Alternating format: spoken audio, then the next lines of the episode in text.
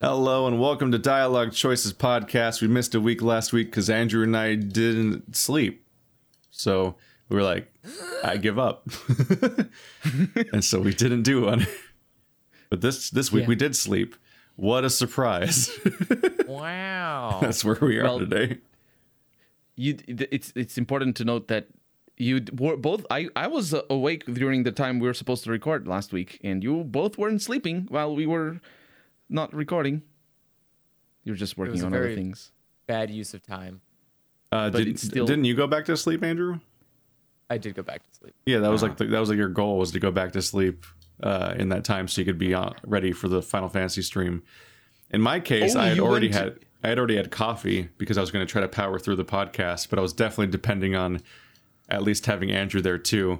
So him him being a wreck Sorry. too, I'm like, oh fuck, yeah, this isn't going to work. And also, I already have I coffee, can't- so I also can't go back to sleep. Yeah. I can't No, I- imagine going to sleep and then waking up and then being okay. I can't like I can't do that. Once I Mm. like for the first 4 hours of the day I can't say things very well. Yeah, my, my body just quits on me, where it'll it'll just be like, oh yeah, you uh you went you uh you woke up. It's not you're not you're not ready to wake up yet. It's been too it's been too short. You- are- not going to be good today. Too bad. you're awake. You're never going back, boy. Oh, like I yeah. like I if I if I know that I'm already fucked, like it just it there's nothing I can like I, I can sit there and try and lay in bed and like put on like some white noise and do whatever the fuck I can try to do and I'll just be trying to go back to bed and I can straight up just waste two hours trying to go back to bed and have it never work. So at some point you, you you just give up. I'm like, okay, today's just gonna suck. Yeah. just all the more reason to have uh, weekends programmed into my schedule now, where I only have to do like five episodes per series per week instead of seven, because like it just if I if if once a week my sleeping fails, then it's just like well fuck it, today's just a lo- Sleeping just- day. Yeah, well not even because I won't sleep, it won't work. Oh, right. So instead, it's just a Oh, you can- I just, see what you mean. don't You can- work day. You can use the day up. Yeah. yeah, I'll just fuck off and play WoW or watch The Expanse or whatever. And I'd be like, this is just a nothing. This is just a whatever. Can't do much else because it's still quarantine. There's no world outside. Uh, Yeah. unless I just want to go go to a bike path alone or something. There's no world outside. I mean, it's not going great. I, I always want to say it's funny. I got in such I got in such a habit this year, this last year, of referring to you know the state of the world right now as 2020. Like here it is. This is 2020, and it's always like the vague reference to like all the all like several elements of political strife, but also just the overbearing, world-changing aspect of the coronavirus and so on. Like, uh, but like now it's not 2020. No, it's 2021, 2020. and I Yeah. still continue to always want to refer to it as 2020. like because Well- because the feeling and the state of the world is just so specifically 2020 like that is the problem that is the the word the term for all this but it's not true anymore and i hate I- that I was watching a video from July 2020, and I, somebody mentioned the before times, and I was like, it was so jarring to me because I haven't heard that expression in a while. People don't even talk about the before times anymore. At least I haven't heard it.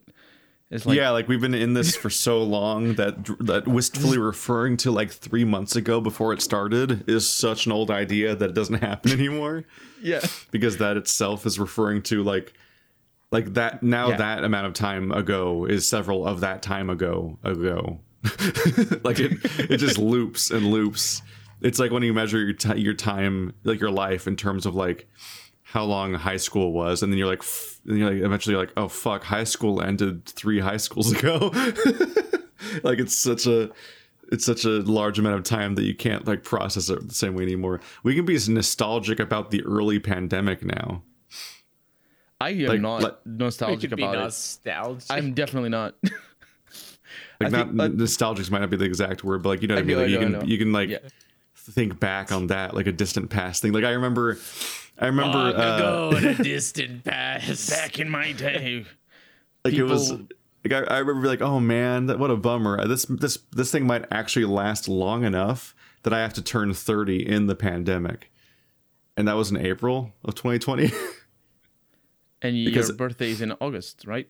No, that no that no my birthday is in April. That's what I mean. Yeah. Oh, Like, like it's like, oh Oh, man, this is. I don't think lockdown's going to be gone in time. Like, because because we still didn't fully understand We didn't know, yeah. how astronomically large and long this was going to be.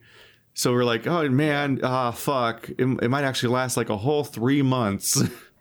what a Hmm. what a long time to be like this, and like now it's like we don't even remember what the world was like anymore. We're gonna we're gonna have uh, like difficulties like reintegrating into society. Like our generation is going to be defined by this handful of years. Yeah, because we're going to be we're going to fundamentally behave differently, potentially for the rest of our lives in a way that we don't fully understand, but other generations will notice about us. And it's like that's that's the fucking world we're in. That's the fucking state of things. Like what a fucking concept. I It's love the definitely the- idea that it's like you're gonna look back in this time. It's like, wow, everyone Yeah. dunked on fucking millennials, and then a pandemic happened, and all these millennials really just didn't take it well. And it's like, what happened to this generation? Well, like it'll be all these things like why don't they like crowds? Well, I don't they, yeah. they didn't own they didn't own homes. They didn't hang out with crowds. They did like they all went to school but didn't get good jobs. What the hell happened to They, this ne- they generation? never Cars touch are really they never crappy. touch their face, but they always wash their hands. All these I- different yeah. fucking elements. it's definitely It's a a case lot of of weird. it's definitely a case of like I, I I think like here in Portugal we're probably going to be in lockdown for the rest of the year really even with vaccination uh, there's always going to be measures there's always going to be slowdowns and it, even even on a, even if the thing is because it's going to be so progressive coming coming back to normal or what making a new normal as it as it were it's uh it's like a real question of well now I don't want to you know what I mean? It's like I don't feel. It's, I feel I, I miss being with friends, you know, meet space friends, and I miss playing. meet space. Yeah, because you know I'm a YouTuber. It's it's different. Uh, but I I miss I miss uh you know playing playing a band together and just going to to shops and doing whatever without having to worry about am I now gonna contract this deadly disease that might kill me or my or my family. Um, but it's also like that all this time without doing it, it it it shapes the like we we can't be pine. I'm talking from a personal perspective, but I, I assume it's the same for everybody. I can't. I didn't get through 2020, and and I'm not gonna get through 2021 with uh, while pining for the good old days of just doing whatever. I'm, I'm not here being like, ah, man, I really, I really want to go back. No, I need. I, I I came to terms with this, and I need to be okay with it for a while or however it's gonna last. And then when it's not this anymore, then well, we'll see. But I'm not. You're just never gonna go know, I think- outside again. Yeah, You're gonna be the sort of- what's the Japanese word? ikikomori. Yeah, Yeah, Hikimori. Yeah, fully It's- give up on ever living in society again. Uh, I mean that's like, Like- I. So for example, I went. I did go out recently, um, and it was like really. I, I felt like immediately anxious the moment I I realized that there were a lot of people in a vicinity, and I was like, "Are, are am I crazy? Am, am I the only?" You know, there's like this moment of like you feel like you got gaslit, where you're like, "Fuck, did I? Was I the only one who got told about a pandemic?" Because all of y'all don't seem like you noticed. that you know that's sort of And- when I see that, there- that there's a just makes sampling me bias. Not want to. Yeah, Yeah. that's also the true. Yeah, for sure. Anyone who doesn't give a fuck about the pandemic is going to be around outside the most in general. But yeah, no, I went to the I went to the post office to check my PO box at one point, and there was just people walking in there around in there with no masks on. I'm like, what? Like yeah. what the fuck? And it's like I I just it's it's just frustrating. I'm and like different people live through this in different ways. Like I like I I have there's multiple people in my house that just have to deal with like customer service face to face every day. and it's like that's a very different pandemic experience. Whereas like I have been like shut off from society because I can because my work doesn't involve being forced to be with people all the time. So like I like I yeah, I, I straight up like I, I, I put I, I continue to especially because I can order food and stuff like that. I will put off going to like grocery shopping longer and longer sometimes, and it's and like more and more. It's like longer and longer gaps between seeing anyone besides my housemates in person, and it's always like this weird, threatening experience whenever you actually go out anywhere and you're surrounded by people and you, and you just like you get paranoid like because you like use the you, like you you like oh fuck I didn't use the hand sanitizer at the register and like uh did, did I, what have I touched? or like did I accidentally touch my face? or something like that and like is this the one?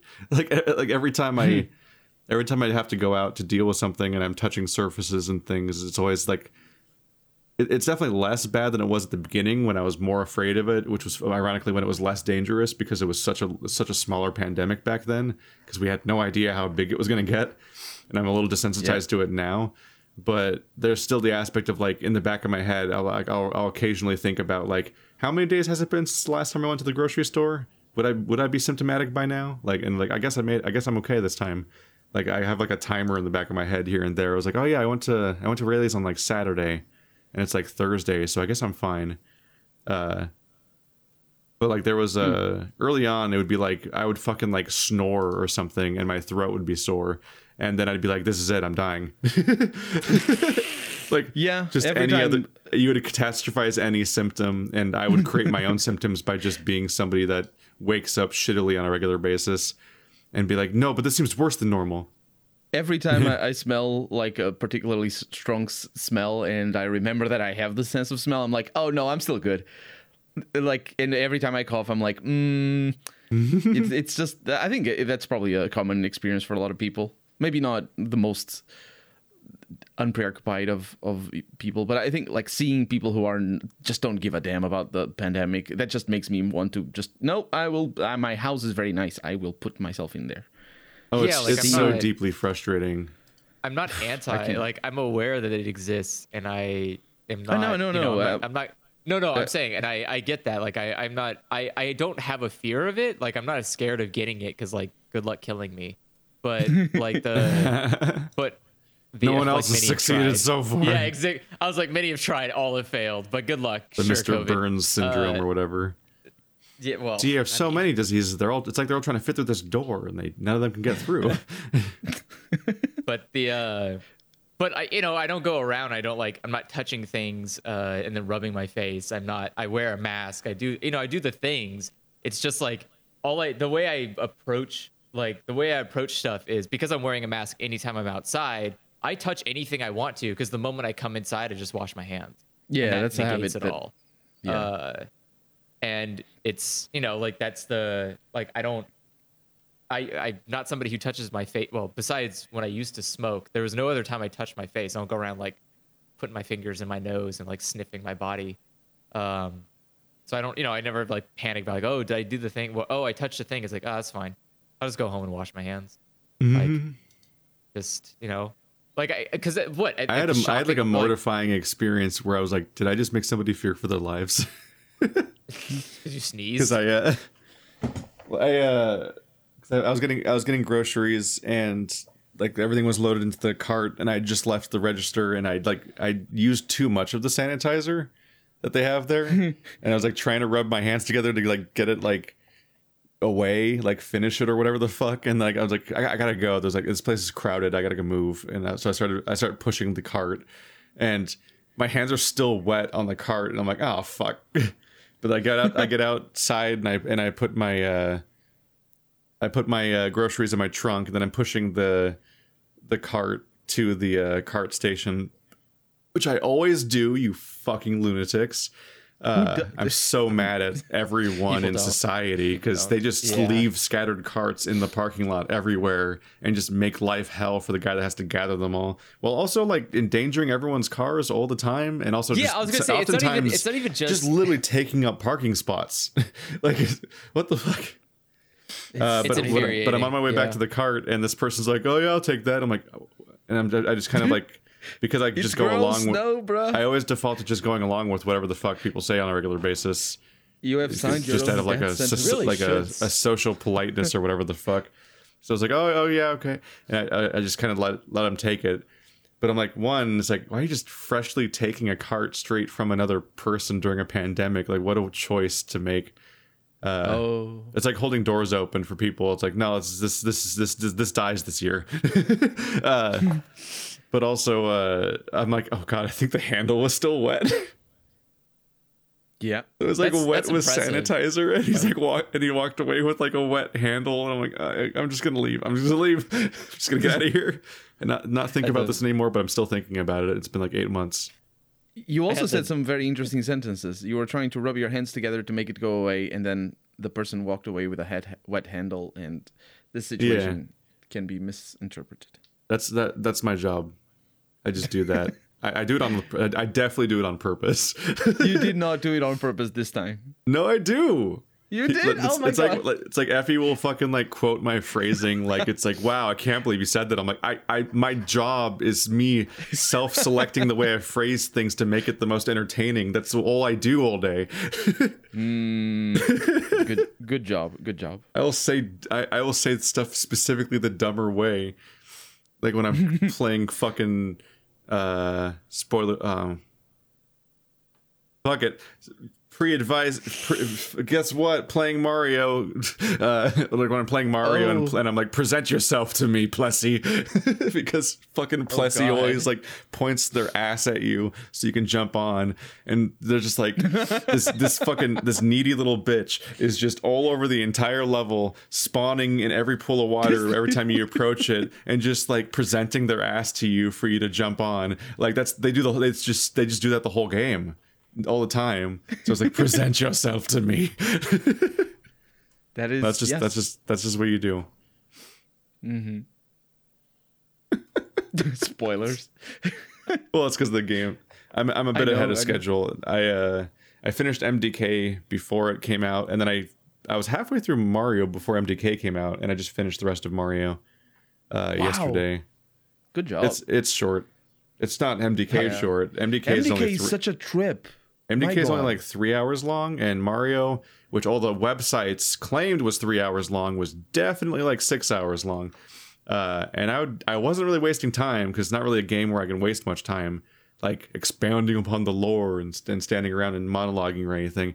And so I'm just convinced that everyone who says that the game's three hours long is bad Mario players. Like, like Skipping all the dialogue. Or no, something? there's not much dialogue either. They're just people. They're like, Oh yo, my yeah, I beat. They're like, oh yeah, I beat Mario. You know, I got like two stars per Mario 64 level, and then I beat the game. And it's like, what are you doing? Who does that? You get every star, beating or at least like Yeah. 80 percent, and you skip the handful that look boring or whatever. I thought they have a thing for that, like a completion. Yeah, like this, like that game has 100 stars, and like I noticed that like the first bell that you get that you encounter because the, it's, there's like the gates in the game uh, for progress requires five, but the first region has like 20, and I'm like. What did, what did you just fucking like qualify for the They're bell and then just yeah. beat the game as fast as possible? It's Mario. Don't you want the shines? Why are you here? Is, you're not here for the plot, are you? That reminds me I of, better roll credits as something- fast as possible, then report online to everyone that the game's three hours long. Fucking idiots. That reminds me of something that really weird that happened to me with specifically Tides of Numenera, uh, Torment, Tides of Numenera. It's an RPG by by the folks that made uh, Wasteland 3. And uh, it's really good, but it is very verbose. It has a lot of dialogue. And the thing with doing Let's Plays is that, you know, when you read dialogue out loud, it's a lot slower than just reading it for yourself. Yep. and and I was like in episode 30 of a I, I I'm, I'm checking now to see how many episodes it's a 124 long episode so half an hour each uh, and back then I was still releasing them like every day because I don't release them every day now. But back then I was releasing one episode every day and that was it. And uh, by episode 10 or something in, in episode 50 or sorry after episode 15 somewhere around there there were three different people that asked me that if i still hadn't finished the game. And this was like on a let's play that obviously releases once episode once uh, per episode. I still haven't finished the game.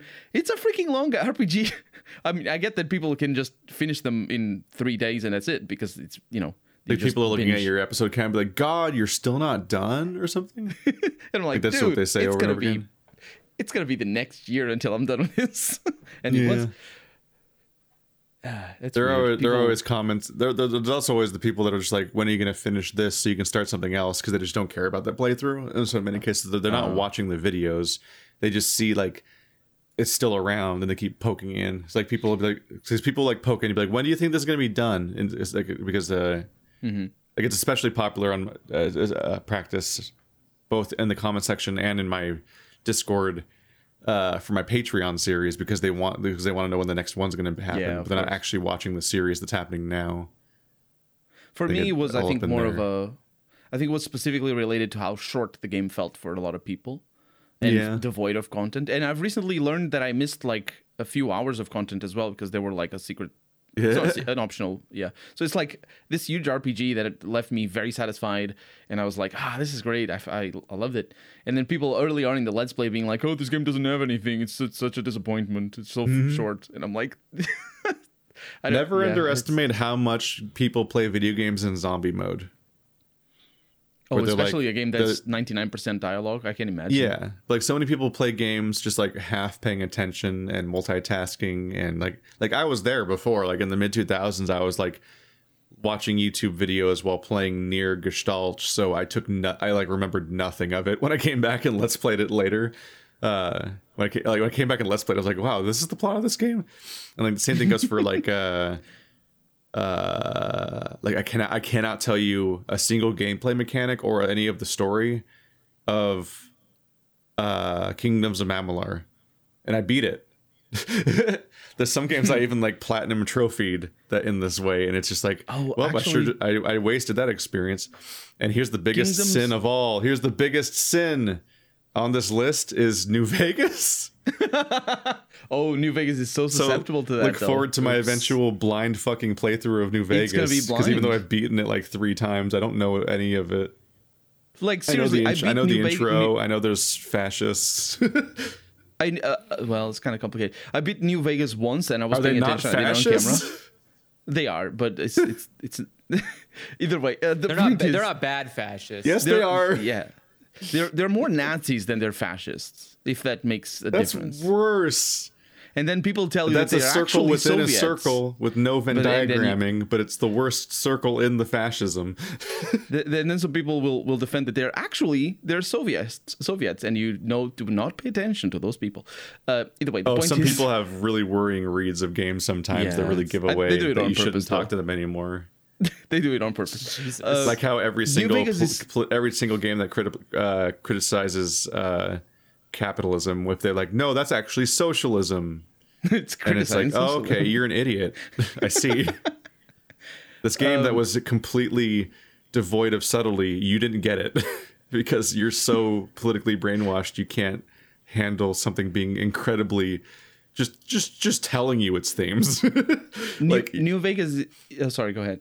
No, that was it. Uh, New Vegas is specifically a tricky game to.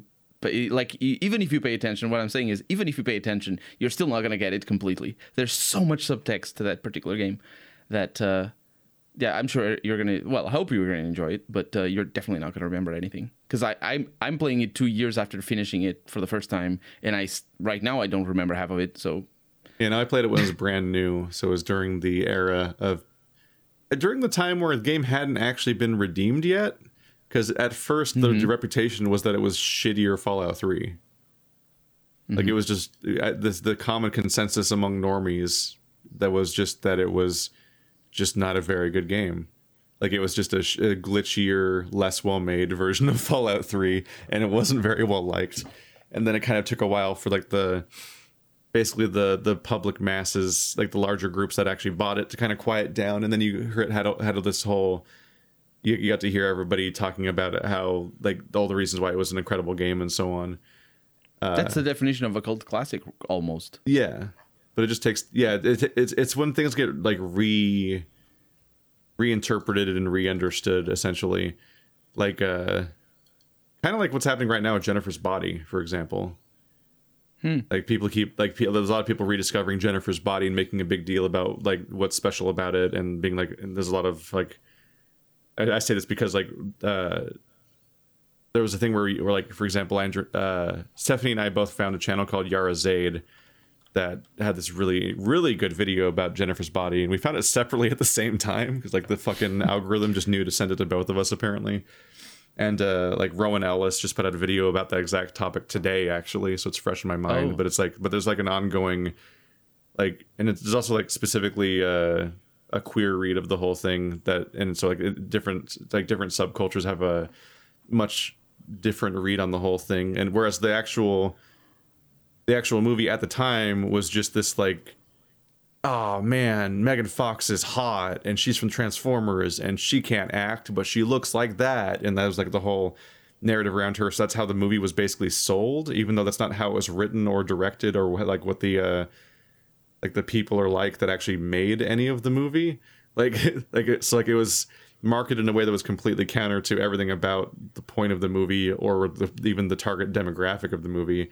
And then it was and then all the reviews are just like the reviews are actually really gross because the reviews are constantly like, yeah, it's a stupid movie full of dumb bitches and she can't act basically and blah blah blah. But uh, man, you, you can you kind of get to see her a bit. Like she's still she sure is hot, but you don't get to see that much of her. So it's not really that good of a movie for seeing how hot. Uh, uh, I just fucking blanked. I just Megan lost her name. How did I do that? Fox. Megan Fox. Yeah. Uh, this this it's it's it's hard to cycle through the list of yeah. mistreated actresses because it's like uh not She Kristen really Stewart, not Kristen Stewart, not Kristen Stewart.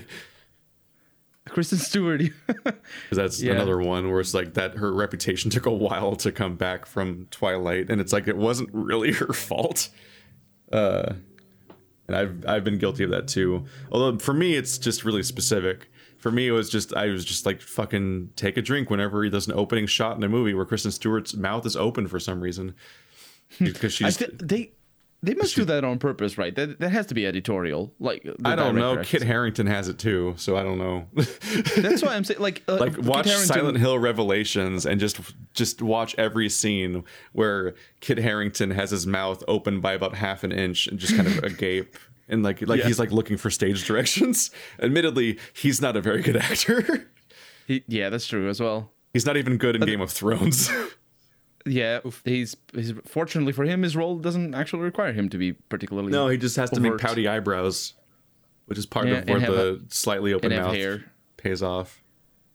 and have hair. He, they really went in all all in on the hair on the later Oh, yeah. seasons. It's like, my god, the thing the thing that uh, the thi- thing I say this because there are certain like obviously we as a, as viewers we have absolutely no idea what kind of direction Yeah. every person on stage or it's not stage on set that is the correct term uh, gets and actors also get direction for things that maybe they're not interested in. I was reading earlier today.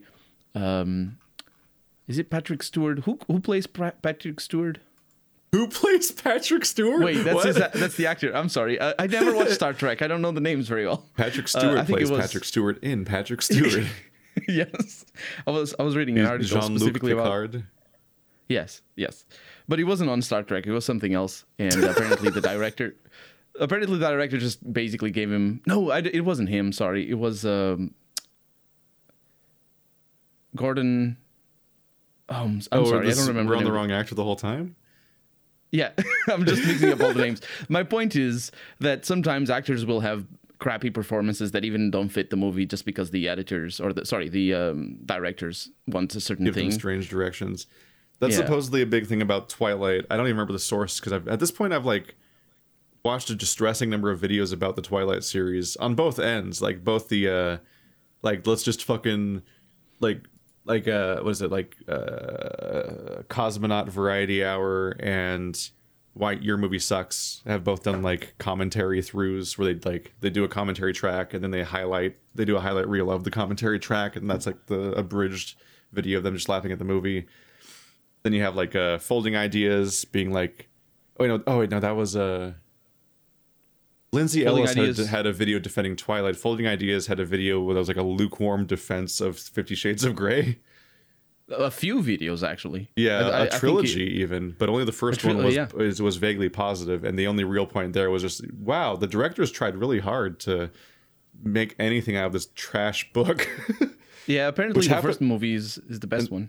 And that's a that's a weird parallel. Both of them have that where they have a talented director making the first Twilight movie and the first uh, Fifty Shades movie, and then the, each sequel got progressively uh, cheaper and shittier, and in both cases they got rid of the first director and replaced them with much less creative people, and the movies just get worse and worse and worse. And, and like the books are probably also getting worse, but the movies get way worse. I, I went to the cinema f- to watch the second Shades of Grey, and I came out. I, I, I I'm sort Just of proud of one. myself. Why? Just the second one, yeah, because you know you, friends are going to cinema. know? I was like, how did you get there? Yeah, it's just you know the before times. The, the the I'm sort of proud of myself that I came out and um, I came out of the movie and I I specifically pointed out the lack of um, agency of the main actress and I'm like she's not the main she she's not the main actress she's not the main character and Yeah. and everybody was like focusing on the details because that's what the movie's made for and it's really directed in that way it's just the you know the scenes you know now there's the scene with the beads and now there's the scene where he has a nice car or something now there's the scene where he talks very specifically about this helicopter that's weird This helicopter. That's weird. Yeah it's so it looks like a ad placement. He's talking about oh this helicopter's got an en-. I, I don't remember exactly the details but it felt so out of place in that movie. I just and the thing is i i don't watch a lot of movies so it, it must be really blatant for me to have spotted it immediately.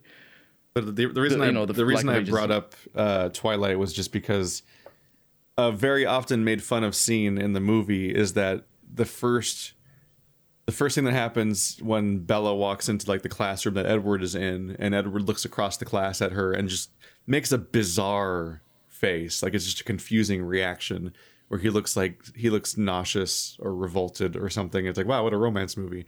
Uh, like because it's like their first, it's their first eye contact. It's like, what is that? What does that look mean? And everyone laughs at it, and that and it's and it's kind of deserved. But uh, the, uh, the, the uh, there was a video that was like cross comparing it with the text of the book, and it's like, oh, the uh, the, the, it's supposed to be that like he's so attracted to her blood, like he's devastatingly wants her blood, and he's like repressing himself and look trying to look away and he's like disgusted with himself and he's trying to like escape that.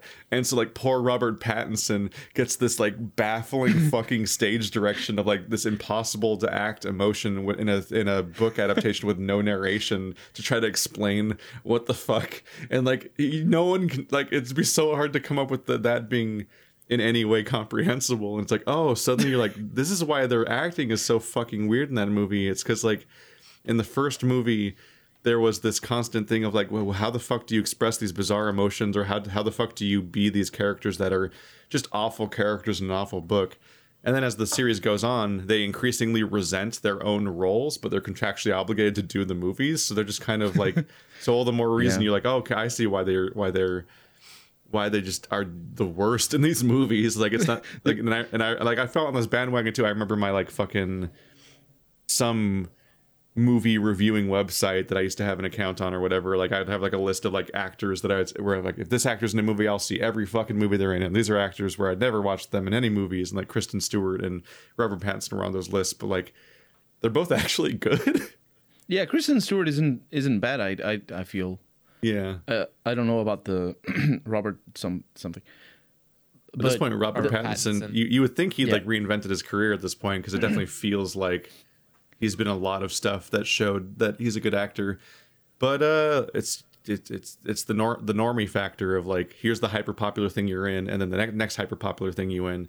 So like the fact that the last distressingly successful thing he was in was still is still Twilight means that whenever like Well- when news comes out about like he's gonna be Batman now, it's like nothing happened in between. Like the whole like Yeah, but- 15 years in between of career didn't exist. It's just like the But vampire guy's gonna play Batman.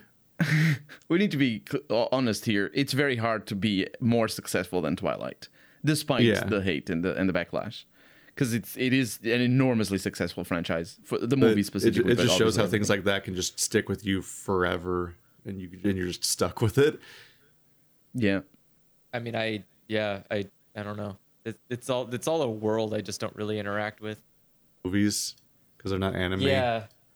Well, it's yeah, they're they're they always disappoint, so it's easier just to they don't Not. always disappoint. Have you watched the he, Lord of the Rings? he really doesn't Pretty like much. live action movies.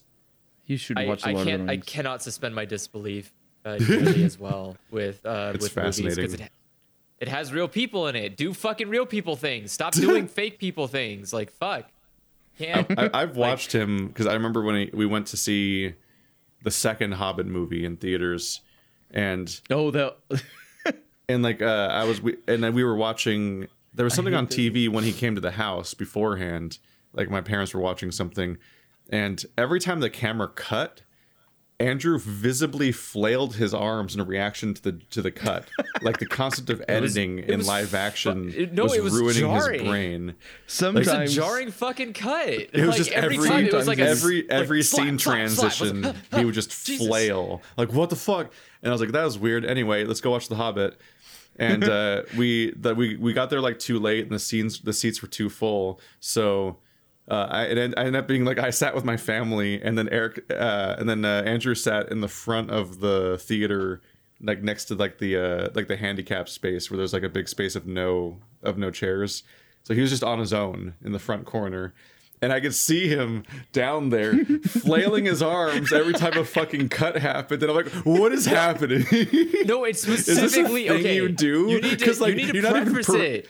Like at that point, you're not even performing for anyone because like it's in the dark and only I even know who you are in the whole room, and you don't even know and you don't even know that I can see for you. So I'm just imagining you just watch like live action movies at home, and every time a, a scene transition happens or some kind of cut, that's like, oh my god, continuity's lost. This isn't all one take, and you like flail your hands in the air and you're like baffled. like I don't, like, what are you no, doing? there, because okay, first of all, in The Hobbit, you need to preface the reason I was flailing was because it was jump cutting during the scene where they were in the barrels going down the water, and it was going from real camera to GoPro, real camera to GoPro. And I was like, ah, fuck, Jesus! The It's like GoPros quality will drops produce a lot.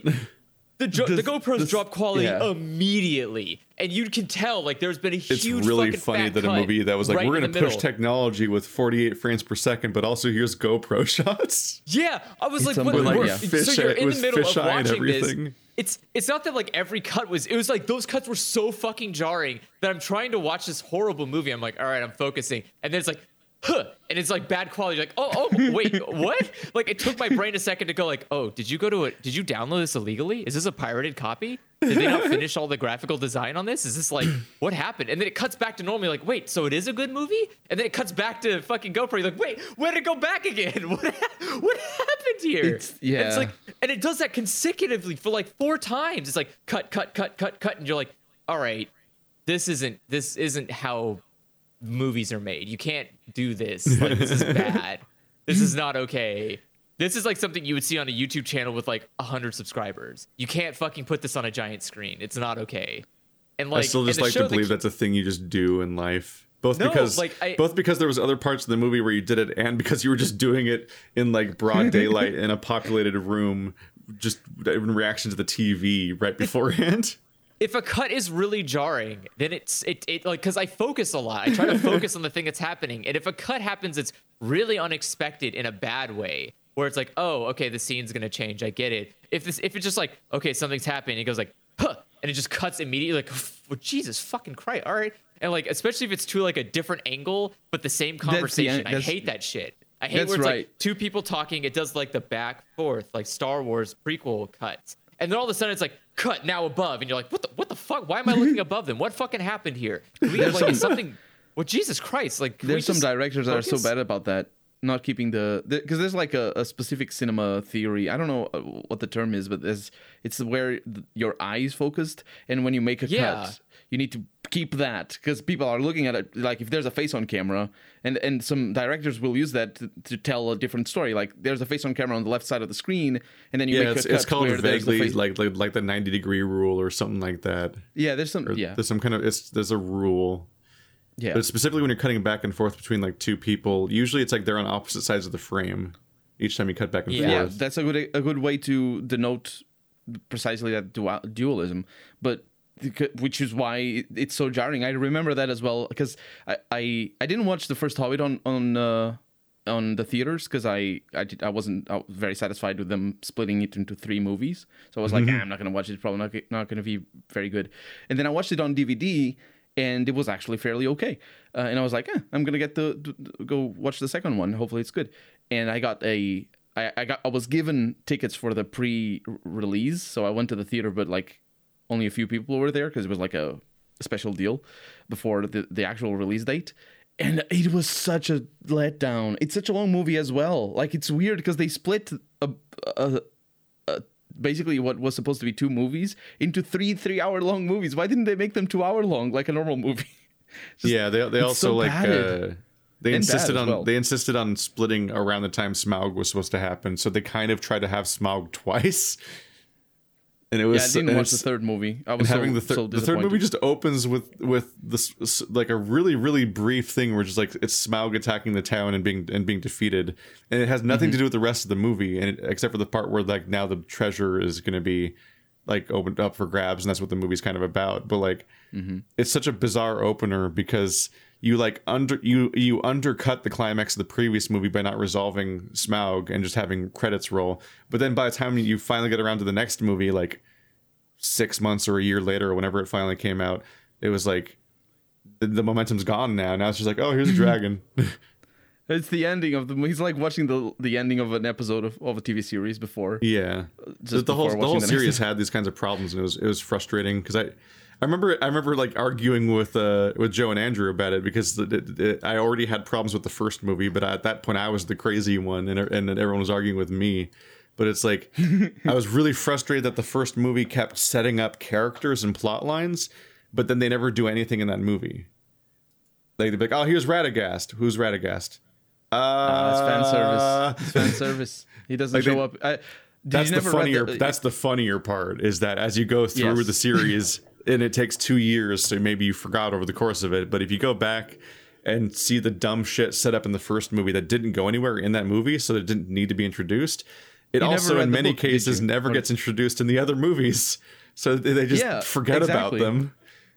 Like But you you could have ne- gone the whole movie read- without ever learning about most of the the the fucking wizards, and it wouldn't matter.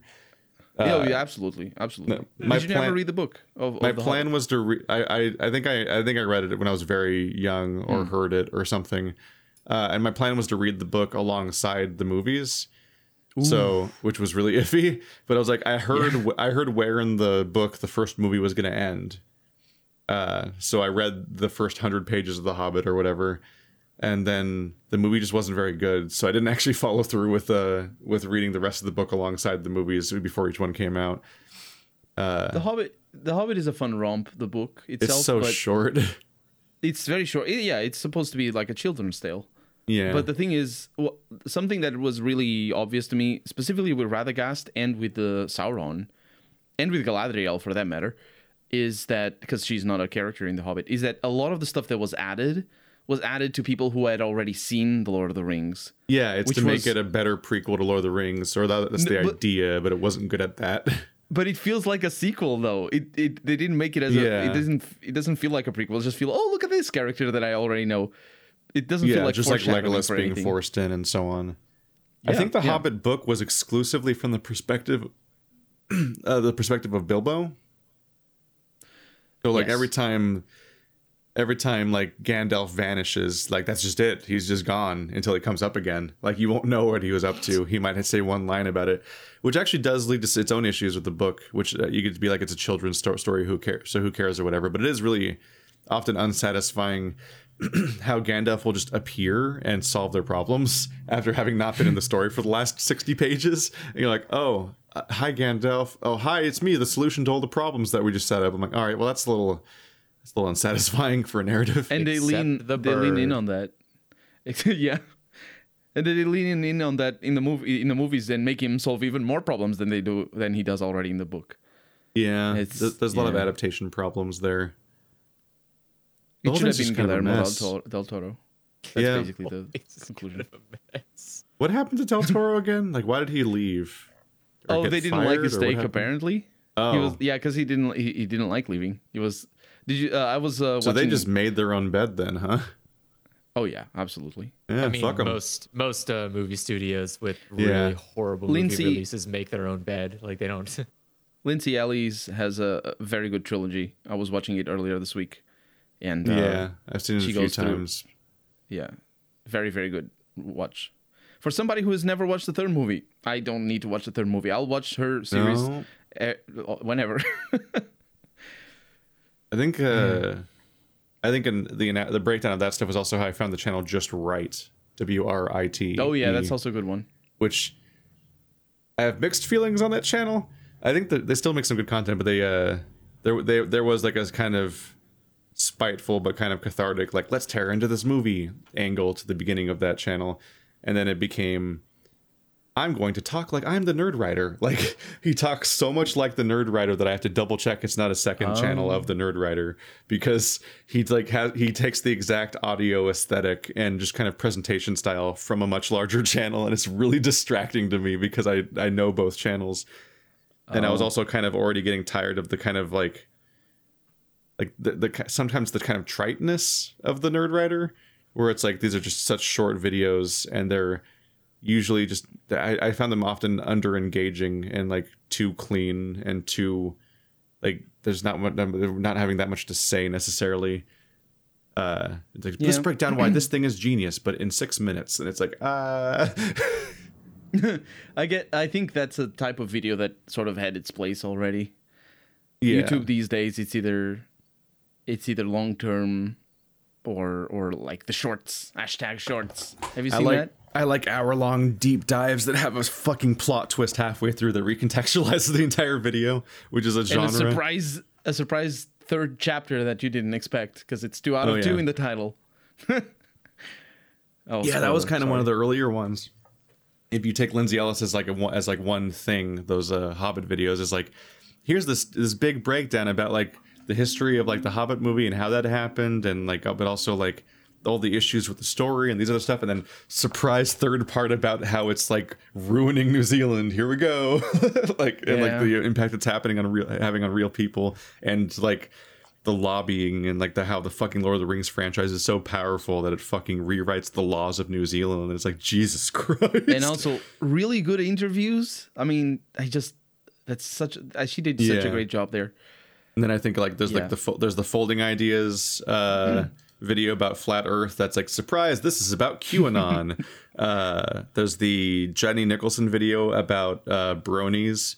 Where the surprise reveal is that she's way more into this uh, community than you ever thought, and not- she has an she has an entire sordid history as like an as a voice actor for like an animation parody series, and like was like she was a celebrity within this community. Like oh, like, and then uh, the most recent one was uh Sarah Z put out a video about like and then everybody clapped kind of stories from Tumblr where everybody uh would people just just straight up just make up stories that got increasingly absurd but because it was a community of largely children and so on and people wanted to and there was often a catharsis built into the story that uh everybody would just believe these things in many cases and share them and then there's dedicated like subreddits like that happen to the idea that these are all like just laughing at these fake stories that people believe on a regular basis.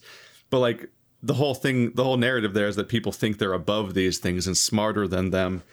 But like the entire, but then the, the plot twist here is that she then goes to the anti SJW community, which is like all these like subreddits. They're just about dunking on on like trans people and feminists and so on and so forth, and like being so mad at them. And this ins- this increasingly shrill and unreasonable purple haired specter that they're always mad about, like this weird fantasy creature that definitely exists according to them and like and increasingly because of the like the upvote system on reddit and the incentives being uh, that that are there like you gotta find content to get those up, upvotes. You gotta have stuff to share that everybody it, it has to Reddit? Oh hit it has to hit all the buttons of all the stuff that people want to click on so that they can be mad at you. So it'd be like like tumblr in action or kotaku in action like those kind of subreddits.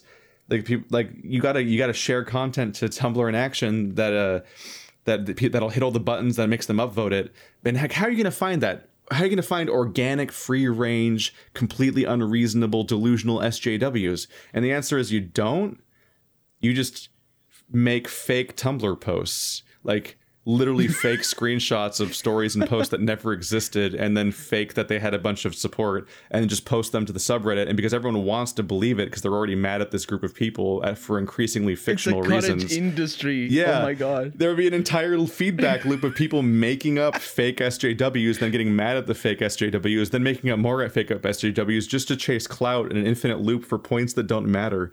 And then, but that has real consequences because people increasingly think all this stuff is Yeah, real, and they keep getting Yeah. mad at the specter of SJWs until the point until the point where you've watched fucking Last Jedi and you're like, Laura Dern has purple hair, and I'm mad for some reason that a sci-fi character has purple hair, and and, and then you're like, okay, I got, I'm sorry, I got to explain to you why this is this way, because like you'll you'll you'll you'll you'll have like somebody that's not clued into the internet being like, why are people mad at that, what's this post about the hair? And you're like, I'm so sorry, but here we go. I'll explain Yes. this because it's so fucking deranged at some point. But like, it's like an infinite feedback loop.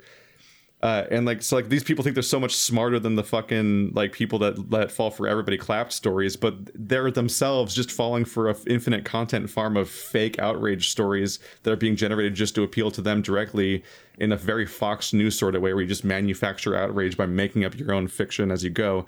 And at this point, people on the next stage where they kind of started to realize that that stuff was dumb but now we just have stuff like am i the asshole and other subreddits that are also about sharing stories which are increasingly just about Yeah. making up stories and those stories are very noticeably about like making fun of fat people making fun of trans people or here's a completely unreasonable trans person that like called me transphobic for calling out them out for doing a crime and stuff like that and it's like we're still doing it. We're still doing loops of this. Like we all laughed about. It's gonna. Ha- I think it's about gonna happen forever. yeah, like you laugh about like twelve year olds telling everybody clap stories, and that and that baby was Albert Einstein type shit. But like we're it's, we're not any better. The most popular subreddits in on Reddit still do the same thing. It's just people making up stories, and then people getting actually mad at groups of people thinking that these are real stories, which would already be bad. Even if they were real, because they're just anecdotes, and anybody can be an asshole, and it doesn't I have think- anything to do with groups yeah. of people. But it, but it's like porn for just uh, appealing to like, their the preconceived notions yeah. about why they hate groups of people and infinitely feeding that over and over again. But they're also not real to begin with, so it's triple wrong. Ugh. Yeah, but the yeah, I don't. I, I think I think Reddit needs to. Uh, I, love know, plot the twist videos platforms- though. I, I love the fucking slow burn reveal that halfway through a video, like, oh, that's what this is about. I, I remember some videos like that. It's kind of I don't yeah the the examples I haven't watched the latest Sarah Z one yet. Uh, I, I it kind well, of I reminds me spoiled it for you. that yeah no problem. The um the uh the compulsion to tell made up stories for clout is something that I feel maybe I'm wrong.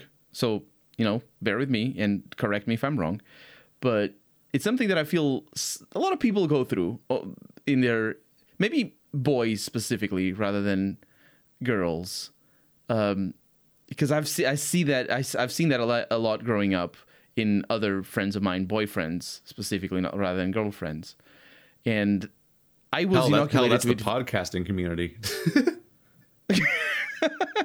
no what i mean is like do you know how kids will be like to each other oh yeah like the other day my dad totally got shot and now he's in the hospital. And it's like oh should-" and and just to say stuff really and just to have something to talk about and have people interested in what they're saying. Uh, and i think there's probably a, a specific age where they where people do that more than more than um, other ages. But do you know what i'm talking about? Or is it just in my head uh, what, like just kids making up stories to get attention? yeah Yeah, absolutely. Yeah, no, that's that's, always been a thing. pretty common. Yeah. Okay. So I'm. Oh, yeah. Okay. So I'm not imagining it, but I was inoculated to it very early because you know the cringe of you feel when you realize that everybody knew you were bullshitting.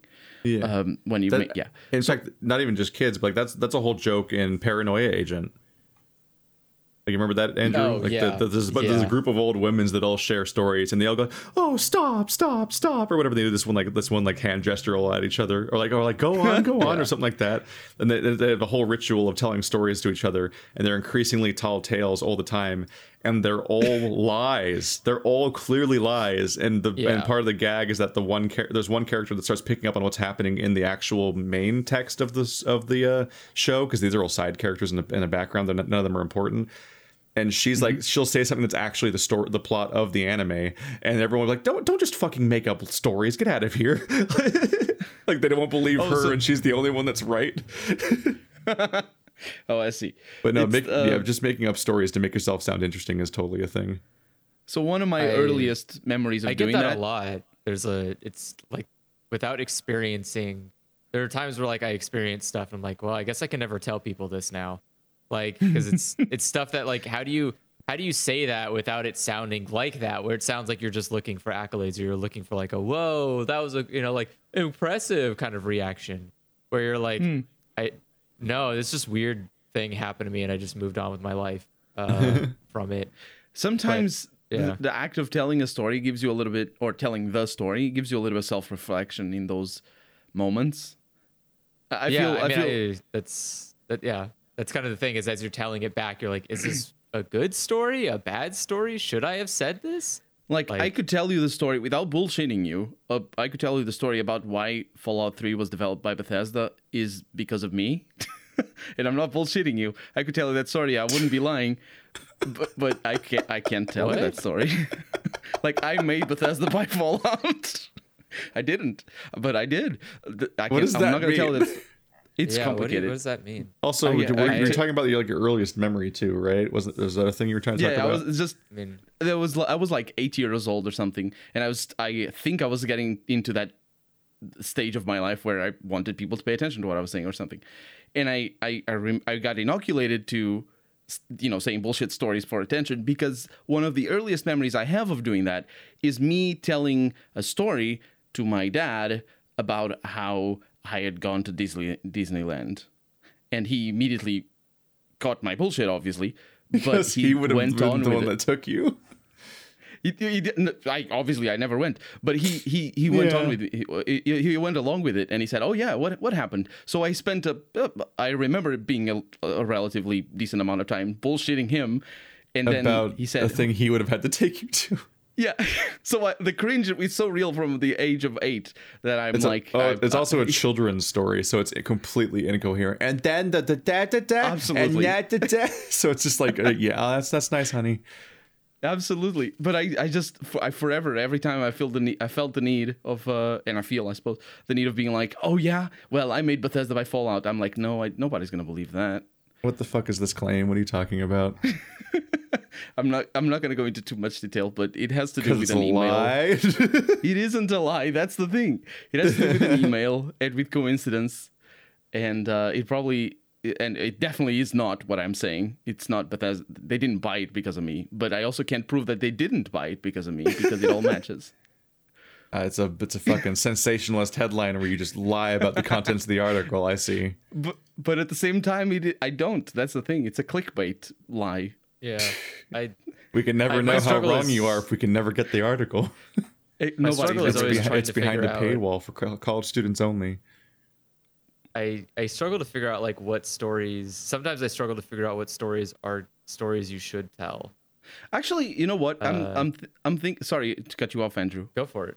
Uh, uh, okay, let me tell you the story of why Bethesda bought the Fallout franchise instead of Troika, the developers of Arcanum and Vampire Bloodlines. It's very. It's going to be very quick because I'm going to let you come to your own conclusions. In the Money. summer of of the year, in the summer of 2003, I sent an email as a, a, a 13. so 2003, I was 16 years old. Yeah, that that checks out. I sent an email to Bethesda from uh, with my crappy English at the time about a game that I had come up with that I wanted them to develop. And it was a game like Fallout. It was l- almost a ripoff. And I said, "It's like Fallout, but it's a little bit different." Uh, and I got an e- I got a reply from that email specifically from Pete Hines. Obviously, I don't know if it was Pete Hines specifically. If it were these days, it would be just the marketing department signing as him. But back then, Bethesda wasn't very big, and it was specifically signed as Pete Hines. And he said, "Thank you very much. We love your enthusiasm, eh, but we, we, we I mean, we don't do games from people outside the company." And I was like, "Oh, there we go. That's that's my that's ah, I had my shot right at the age of 16. I, I felt very accomplished." The thing is, after that, and I didn't know this until years later. I, I only connected the dots like four or five years after that. Um, after that, Interplay started having trouble uh, with the development of Fallout 3, uh, that at the time was being developed by the original company. So they sold the IP and they wanted to sell it to many people. And Troika, specifically the company that was making, or that at the time was making Vampire Bloodlines, Troika uh, was in on the bidding. Bethesda came in and bought it for like five times more that Troika was able to afford. So Bethesda bought the, the rights. But the thing is, Fallout never really fit with Bethesda's game style or even really their So you ruined base, really. Fallout. I think I ruined Fallout. That's the thing. Like uh, this is this is the story basically. That's this is this is it. I've, I've told it all, and I I, I don't know what to think about it. and to this day, I don't know what to think about it. I need to I need to ask Pete Hines if he if he, if he actually answered my email in the summer of 2003, because. I might have given him the idea because I- he, he's the head. He was the head at the time, and he's still the head of PR. And he, he's close friends with, um, what's the Todd? Yeah, Todd Howard. It- like he's he's big big honcho in the company, and the company at the time was very small, so it you know it's things can have different dynamics. So, what do you guys think? Did I did I was I the culprit? Did I murder my favorite franchise? Because that's basically. I, I'm pretty sure that a lot of the pe- a lot of the people at Bethesda probably played Fallout and had an interest in the the franchise, especially when you say something like Fallout is going for sale. That sounds like a really hot commodity. Um, I wouldn't. I don't wouldn't think so you certain. had. I don't think you had to like clue people in that Fallout existed. Yeah, no, I, I'm pretty I'm pretty confident that if someone that even back then someone was like, Hey, I'm gonna sell the Fallout franchise, anybody wanna buy it? Like that's not a a light thing to say. Like Bethesda definitely would be like, Yes, it kind of that it kind of sounds feels delicious. like when somebody please. thanks me for honoring their request for a let's play, and I'm like, I recorded the entire playthrough before you said that comment, Yeah, like that Oh, yeah. before you could or even like, or like, I- wow, they're listening to me. They did hear the build I suggested. And like, I, I'm four episodes ahead on Hades. if I bet you anything, I I would bet you that they were in the development of making a a uh, an RPG, a 3D RPG game, and didn't have an idea for like didn't have a brand for it. And when Fallout went as- up for sale, they said, "Oh fuck yeah!" and they just No, I- grabbed that. As far as we like- know, that that's not how they worked. They only started is that development. because Fallout 3 has nothing to do with Fallout? It's literally just Yeah, its that's own true, that's weird, true.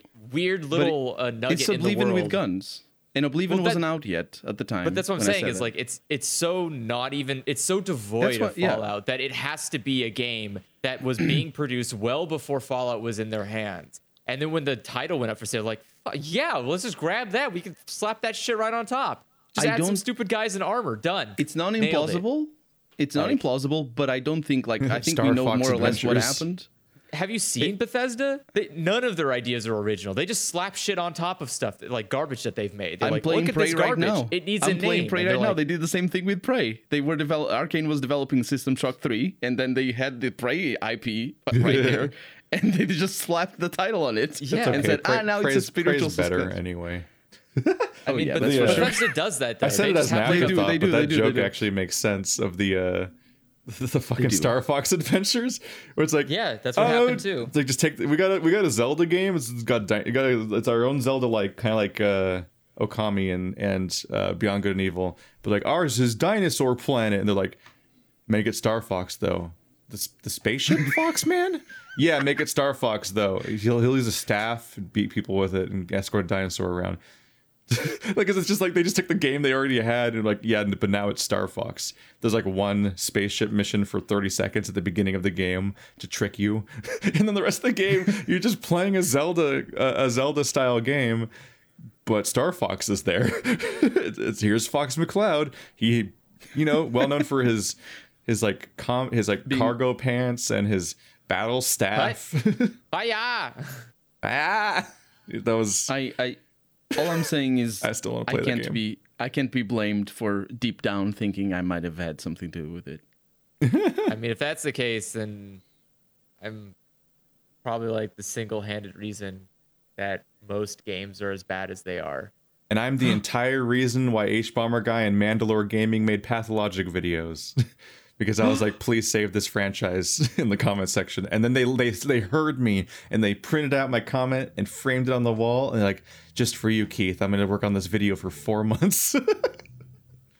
I can believe that. but I'm just in a cloud of five thousand people that are all leaving fucking comments everywhere. I do. I do think. Sorry to burst your bubble, Keith. Literally, well, not literally, but yeah. I think he had mentioned My literal bubble.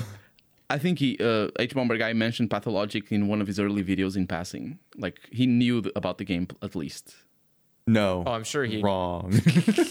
Are you sure? I, I'm pretty sure Factually he. incorrect. I remember him saying things about Pathologic before his big video on Pathologic. that was because he talked to me first. Yeah. That was I I I was that baby. but but let's go let's go back to Andrew's. Why, why are vi- video games bad because of you? well, Because they just all say every video video games. game's garbage, so everyone just stopped trying. Because there's no way to Oh, you appease. broke the will of the games industry. It was There's you. no, I mean, if you're never gonna make anything good, why bother trying at all, right? And that's why we have Cyberpunk. uh, that's the Andrew culmination made of like Cyberpunk. I made Fallout Three. Decades of me just saying all video games are garbage, and there's like, fine, we'll actually make garbage then. Here, That's what they're enjoy. doing. Yeah. That's the, like. AAA um, gaming is is the. Remember when Fallout 76 wanted a, th- a hundred euros or a hundred dollars a year? They that wanted they wanted the you to pay for the game again every year, basically, because they're trying to make a live service. More than again, the game doesn't cost a Yeah. hundred. Yeah, they're trying to they're trying to make like a live service Fallout game. It's like, hey, people play our games for 300 hours and brag about it. What if we trick them into continually paying for it more instead of just you know modding it forever? How do we get rid of I mods? this we gotta get rid of mods. I said, They yeah, that. that's what they did basically. that did- Is- Yeah. Isn't That it did not go unbelievable? well. Isn't it unbelievable that that's what Bethesda ended up doing with their new Fallout game? Is they got rid of mods for Fallout. They released the game that can't be modded. well, yeah, I mean, it's can, not. but- It doesn't make enough money. I mean, they released a game that, uh, they released a game that has its own unique mods in the form of bugs. Like the game is, uh, the game mean- is is yeah. All games are made Game via like top-down choices by some detached executive that runs the company, but doesn't have to actually deal with making the game, and especially doesn't care about like what makes franchises good or what the audience wants, but just what will make money and what the what makes business sense or whatever. So they'll be like, yeah, we'll All take that single-player RPG and turn it into a multiplayer live service game with no mods. When we're the most famous company in all of the world for moddable games. Yeah. Fallout 76 is basically what happens if you were to install a new copy of Skyrim and then have somebody go on the Steam marketplace, download a bunch of random mods for Skyrim, and then you start the game of having no knowledge what those mods are. And so every time you play, you. yeah, the, every time you're playing, something new and weird happens, and you can't figure out if that's part of the game or if that's a mod that got installed. And That's kind of that's kind of an interesting playthrough like concept. Like Yeah, they do that with, with the Dark Souls every once in a while. Like there's I, mods I to Dark remember, Souls I remember Skyrim. I had a mod where it turned the horse into uh, uh, Johnny Wiseau Oh or god. Tommy Wiseau, and so like the horse looked like him and just said lines from the room. Why and- won't you love me? Yeah, so like uh, every did time you summoned it, yeah, so every time you summon it, it's like I didn't hit her. I was like, what the fuck? I was like, what, what is this? Like I had no str- concept. Like Just I had a- no concept of what it was. It's all Yeah, memes it without just- context. Although it was it was so, pretty like- funny that when they replaced dragons with Thomas the Tank Engine and he just come charging through and terrorizing the town. Memes without context. Context. That's like watching. That's like reading Reddit on the last week page. It's like watching a foreign language comedy film and not knowing the language. So Fallout 76 is like like even on a on an actual game design perspective, it's really baffling because it well it's not baffling as in like I, I understand what they were going for, but it's a it's just bad because it's a game that fo- like the, what is the game about? If you, I played it for a little bit, so I uh, for like four or five hours, so I only have that much experience. But as far as I can tell, it's a I game couldn't about get gathering. anyone to play it with me, so I never played it. Fallout 76. yeah. I wasn't gonna do it alone. I was like, we No, I, don't do it alone. it's It's a, it's definitely a game have to about laugh at gathering. it with someone. It's a, a game about gathering resources, as in, in the form of junk around the, this post-nuclear wasteland where everything was gone to shit. Uh, and then you carry those resources to a base that you made, and you deconstruct them into materials so that you can make more things.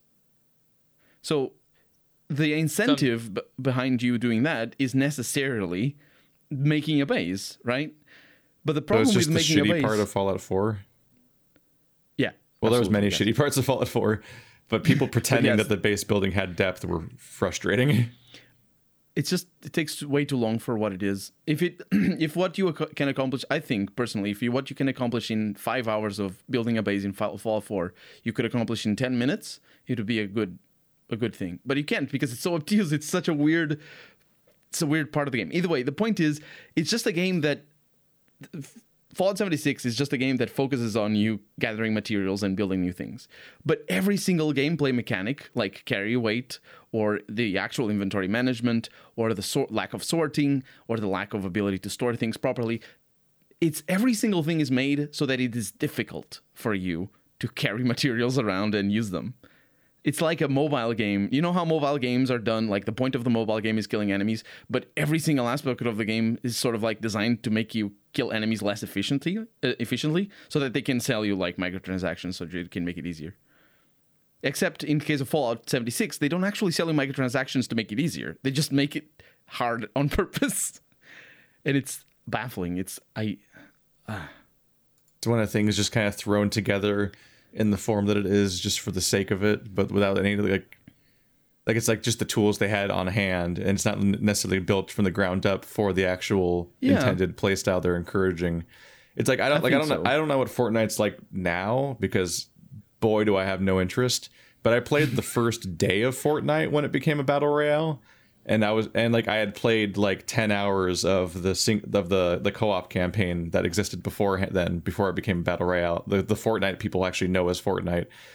And I was so confused because the the uh, the the entire building system in Fortnite is incredibly bafflingly clunky and full of a billion completely redundant structure things that you would never would want to actually build for any reason except for just aesthetics like you can make your beautiful, carefully crafted, shitty wooden fort that has like, like you have like you can add archways like over like mm-hmm. like like instead of just being like here's shack walls and here's the entrance because there's no wall there and here's a floor and a ceiling like you basically just need floors ceilings walls and stairs and you're basically done with what you would need for a battle royale but they have like yeah you can add like like when you have an open wall you can like that opening there you can have like triangular inserts on the corners to like curve the corners to make kind of an arch and like look like an entryway and like you really pretty it up there's like there's like there's a huge number of redundant things you can add like support beams and things like that and then I played the Battle Royale, and it was full of all that. And it was still the most awkward, like, take your hands off of all of the real buttons you use to play the game and reach over here and press really weird combinations of buttons to navigate this strange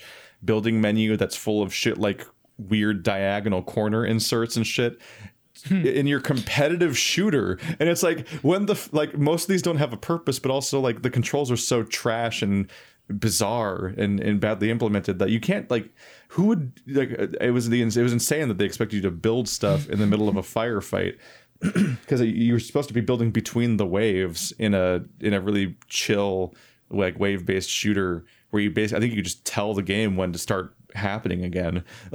Like it was designed for hmm. that pacing and they forced it into a battle royale just because a their game was failing and they were desperate and b that's just what was popular and what they could easily convert their existing engine into for lower cost.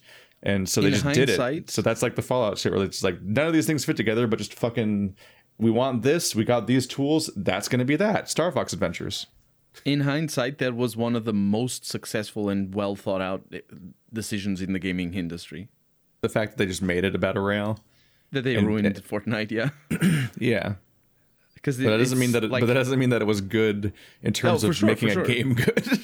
for sure, for sure. Uh, yeah, I'm not debating that. It was just but like it's, it was just interesting. We have, we have the resources and this is the timing, and then they did it and it worked out for them, and that's it's it. A, yeah, it's and they abused all of their employees to do it. That that too. Hooray! And they continued to. Yeah, and they get more money from crunch, a, trying to get they get money from a despotic uh, government that uh, imprisons Such people. Such trash content too like I said, Fortnite. When I said, it's like, said look, games, wow, we got we got to crunch and ruin people's lives so they can make more skins.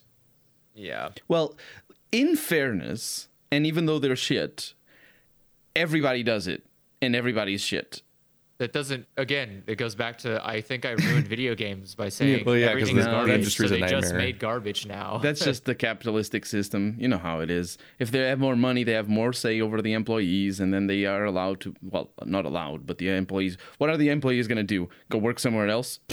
There's always the frustrating back and forth yeah. where it's like people are people get really mad about a controversy about a particular game and how that particular developer abuses their employees and so on and then I'm like, and I'm like, yes, join me in the indie sphere. Come here. And they're like, no, I'm just going to pivot to this other AAA company because they're better. And like, they're not though.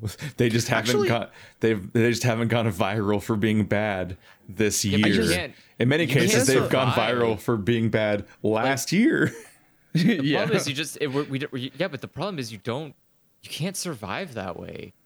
No, There's no you way can. to like. No, it's almost impossible to like. I'm gonna consume ethically. It's almost like there's a phrase for No, no, this. no, there's no consumption that is ethical. That's not the consumption. Yeah. Isn't I- the part no, I- that you need to I- worry about. I mean that like there's no way you could survive as a reasonable company. adult uh, Oh, you mean- without oh, right. working at a, a a real established business.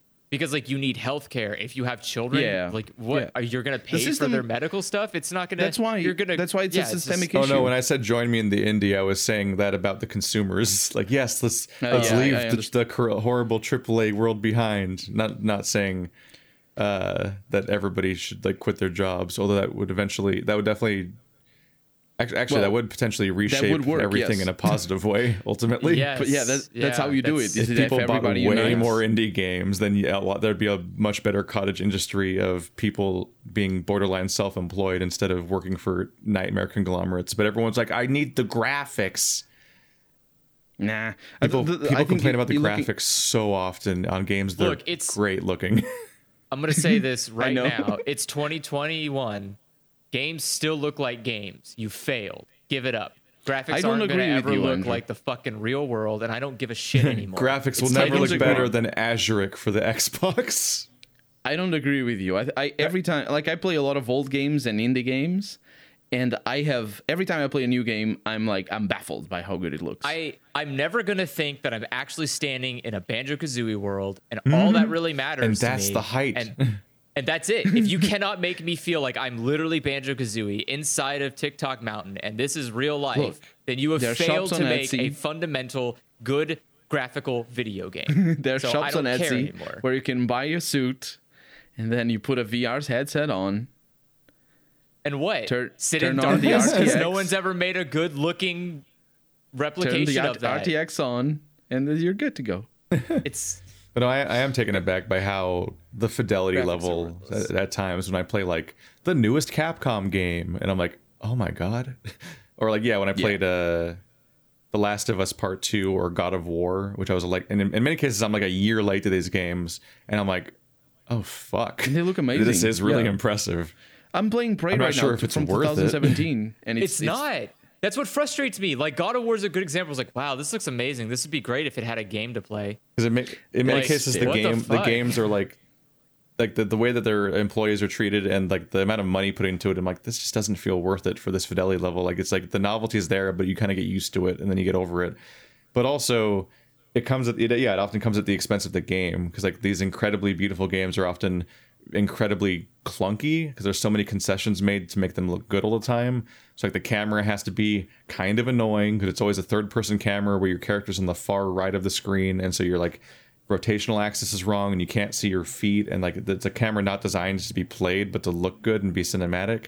And the actions are always like animation priority which is good for something like dark souls or uh, monster hunter but applying it to every genre willy-nilly isn't necessarily a good thing. Like it has a it has a genre purpose not just a cinematic purpose. But they're like no if we make the animations play a specific way all the time then it can never look bad. And then that also comes with like your character has to walk with like this irritating inertia that we've been com- complaining about ever since the first red dead redemption where you would like try to walk in a door but you slightly miss. Then you try to turn around to walk back in the same door but his turning radius is so fucking wide he walks into the other side of the door and you're like motherfucker just go in the direction the joystick's going. But Rockstar, who are shit, are also stuck in GTA fi- 4 mode since GTA 4. So Yeah. the- Rockstar is a bit of a an outlier in regards to the animations. I feel.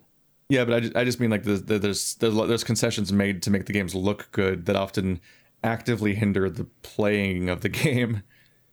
Yeah. Yeah, I, like yeah. I, I beat God of War. I would never play it again. I've played the old God of Wars multiple times.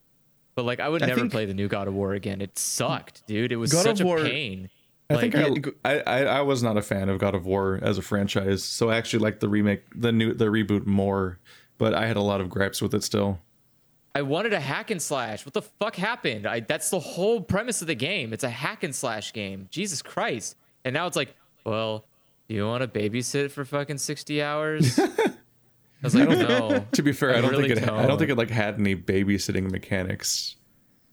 They're Every just- time I was just- in the middle just- of doing there just anything, was another character oh, along here's the a cutscene where the boy fucks something up, and now something goes on.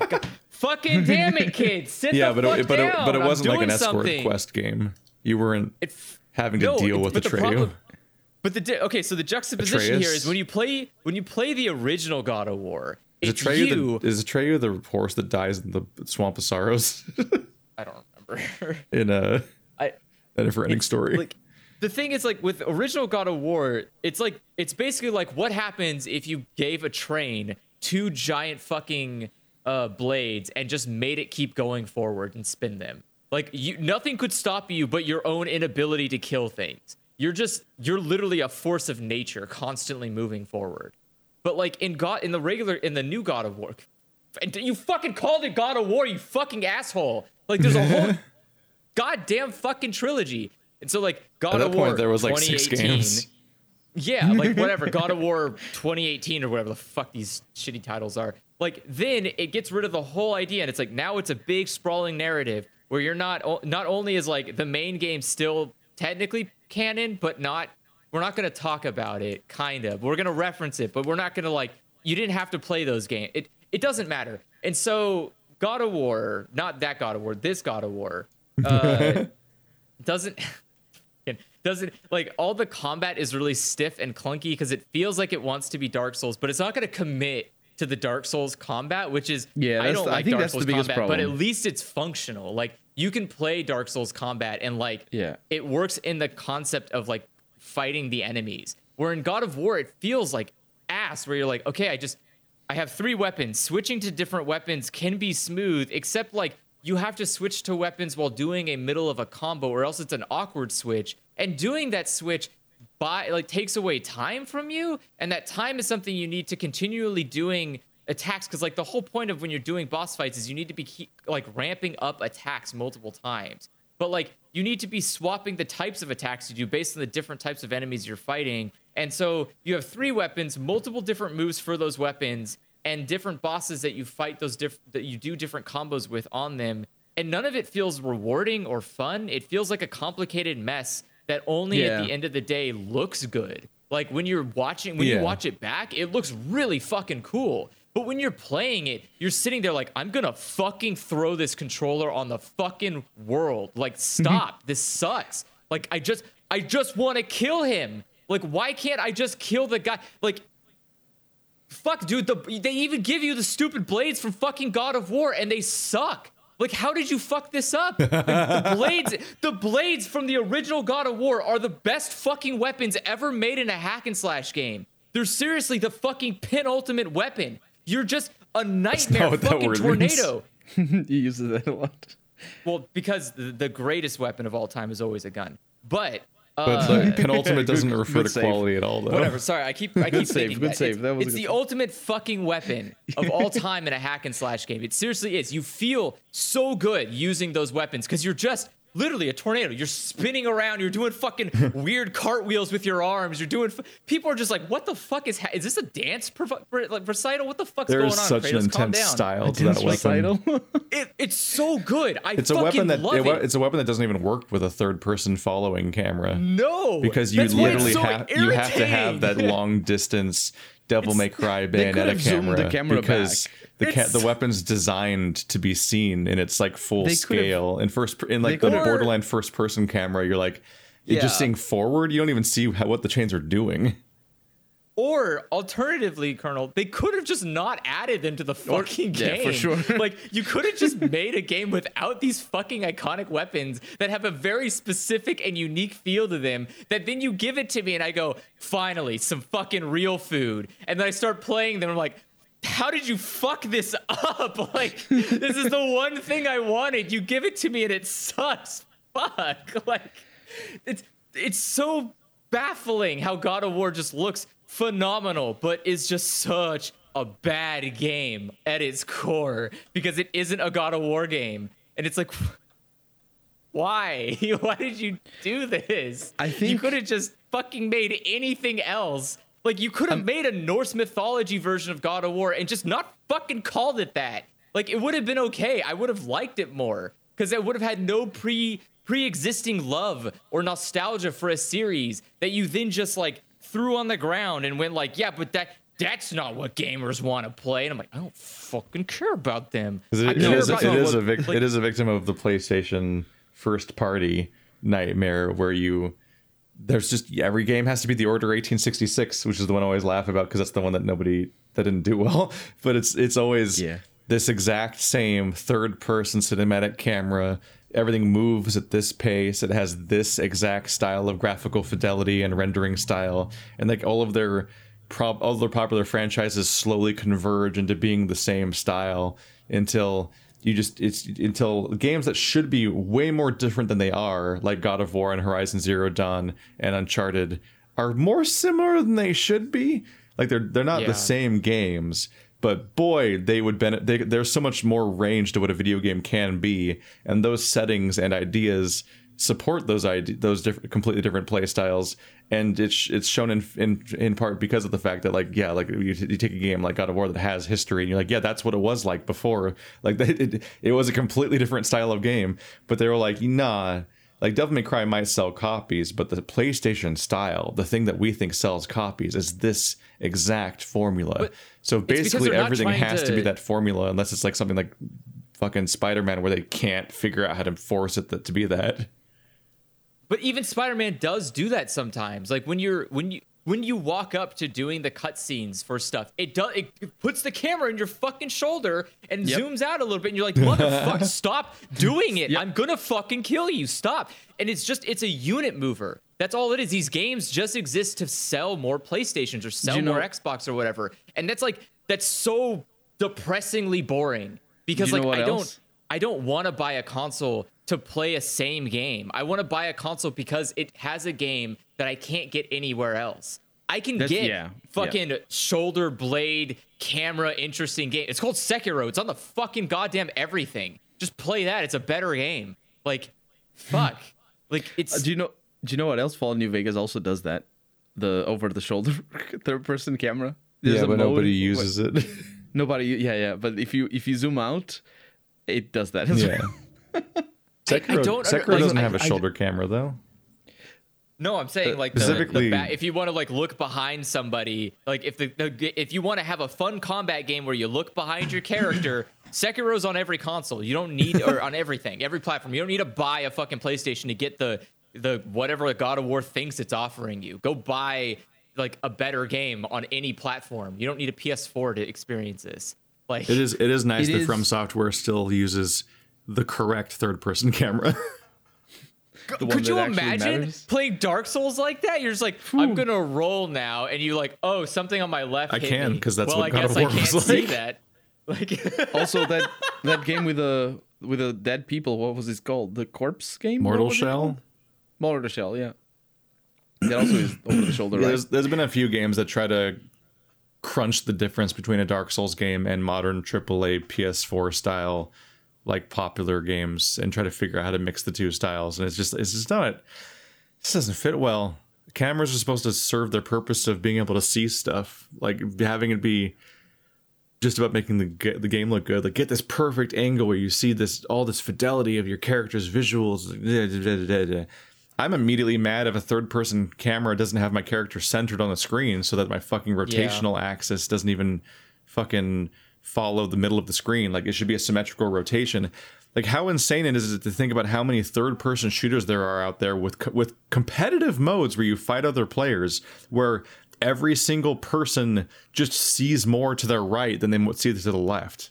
God of War, or not God of Like War. Uh, you just War. see more of in one direction than the other one because your camera's to the right for some reason. Not to mention just the irritation of how in competitive shooters it's really stupid that you can hide behind a wall but still see past it. Like I hate Yeah. that. I hate that. Third where you can like you can either take cover or just crouch somewhere and your camera can see the whole area so you can ambush people without having to have take the risk of actually exposing yourself, which just makes the game shittier. Yeah, third person It's- just is a camera that is overused, and I think in a multiplayer It's just scenario, melee only. Melee only. If your game doesn't have melee, Even it's in not, it should be it's- first person. Even in melee, if it's single player, that's it's so exploitable. Like every time I do that in a single player game where I know I'm looking around a corner, even though my character can't see around the corner, I know exactly that I'm doing something Yeah, wrong. but not. I don't care about cheating against NPCs. no, it's fair enough. I think I just think it's really stupid if you're playing like Overwatch and you're like, well, my Widowmaker can see around corners, but not in like the way that where she uses her actual abilities to do it, which have cooldowns and costs. But just like no, like I, I can I can play in third person mode as Tracer, Ball so I can that. see everybody. Yeah, Ball but ball's that weird. a- but yeah, but he gets a third person camera and he can just sit behind a wall and see people walking forward. It's Yeah. really shitty. I hate it's like that. it's a I think it's Uh, Ball and Reinhardt. uh, Rein, Reinhardt technically can. if Reinhardt you- ambushing yeah. is the funniest concept ever, though. yeah, like that's a it's a really odd uh, choice, but also, it's got to be unwieldy because you need to have the shield out.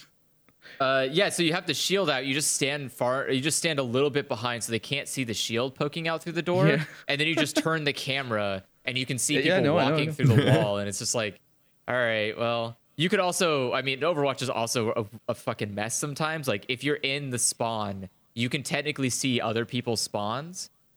Um, Really?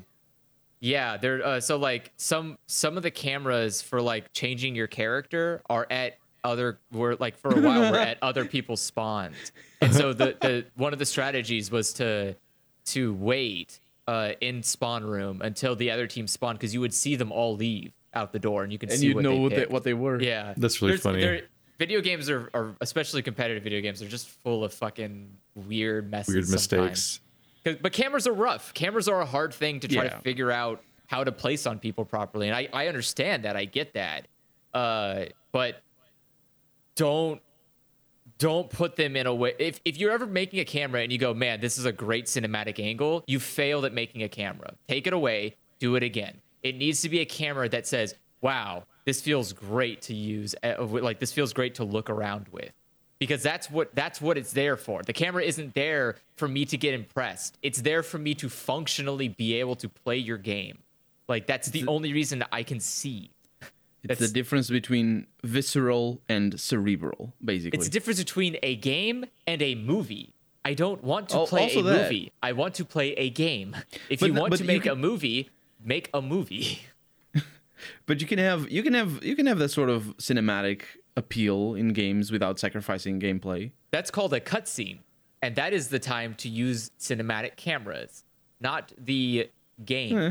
You can do the you can do the little cute thing that some games do, where it's like press the trigger to zoom in on the thing, and then your camera gets taken away from you, and it goes to a nice object or whatever. That's fine. You can do that where I, I'm given the choice if I give a shit or not.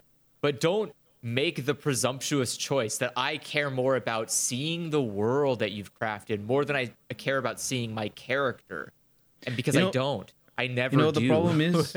it's people people playing I'm I'm being facetious now. It's people playing the first Tomb Raider and you know how in first Tomb Raider you basically lock your third person you're in third person view and you lock your character onto the enemies with a button and then you fire with another button and you don't even need to look at the enemies.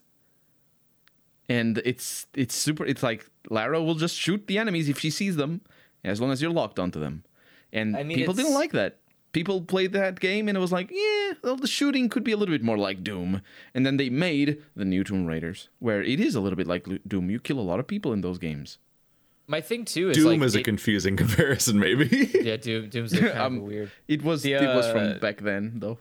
It's more like just- Nathan Drake. It's just she just Tomb Raider just kills a lot of people. well, yeah, that's exactly what talk it. happened. Yeah. And asinine people will be like, Tomb Raider's what inspired Uncharted. It's like, yeah, but stuff doesn't exist in a vacuum. And yeah, like Uncharted was so popular that Tomb Raider was just like, we're gonna make Uncharted games. And so they were specifically like, everything in every way that Uncharted differed from previous Tomb Raider games became what the next Tomb Raider games were. I'm not. Uh, I don't want to like. I'm It was an facetious because inspiration Oribus. I, am being facetious because obviously there are people who enjoy or, that or sort an of gameplay. inspiration And, 69. Gross. nice. I was. Video games are just pooping back and forth between each other. no.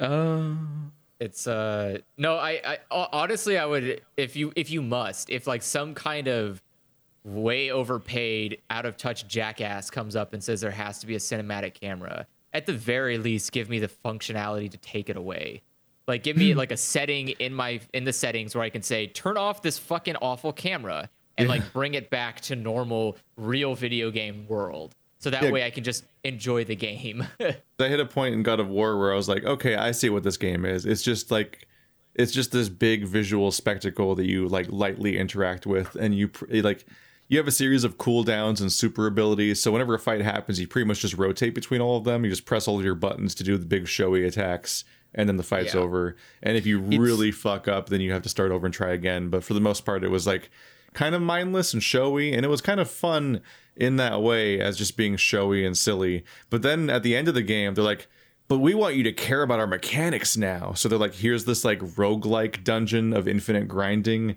and here's this series of like was it the Valkyries you're supposed to fight, and they're all like increasingly difficult mega bosses, but they're also kind of look the same, so it's kind of la- lacking in content, but also like they demand so much of you, and I'm like, this game isn't really designed to be hard.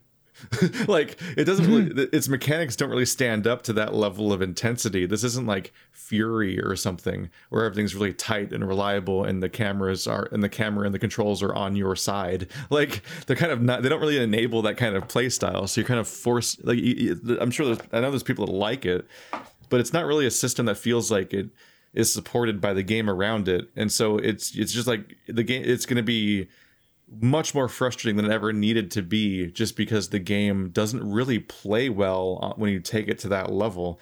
And for many reasons including the fact that its camera is just the worst for fighting up like mobile bosses. Like they're all jumping around and hopping around and the car- the screen's covered in 50 particle effects and poison effects and that shit's happening and your attacks fill the screen with all their spectacle. And it's just you so quickly just can't even tell what you're seeing on the screen and the the animations are so clunky and specific that like you can't like react to things correctly. So like like any game if you practice enough you'll get there. And some people just see any challenge as a thing that's worthy and that they that they want to see and everything. But like compared to so many other games including the ones that are famously hard these days God of War just didn't feel designed for any of that endgame content to be ideal so I was just like, no, which is just a thing I do in certain playthroughs where I'm just like, "Mm, mm, mm, mm, not that part. Nope, nope, nope. Because it's I, like, I did it. I I beat all the Valkyries. I killed. Yeah, you were very mad.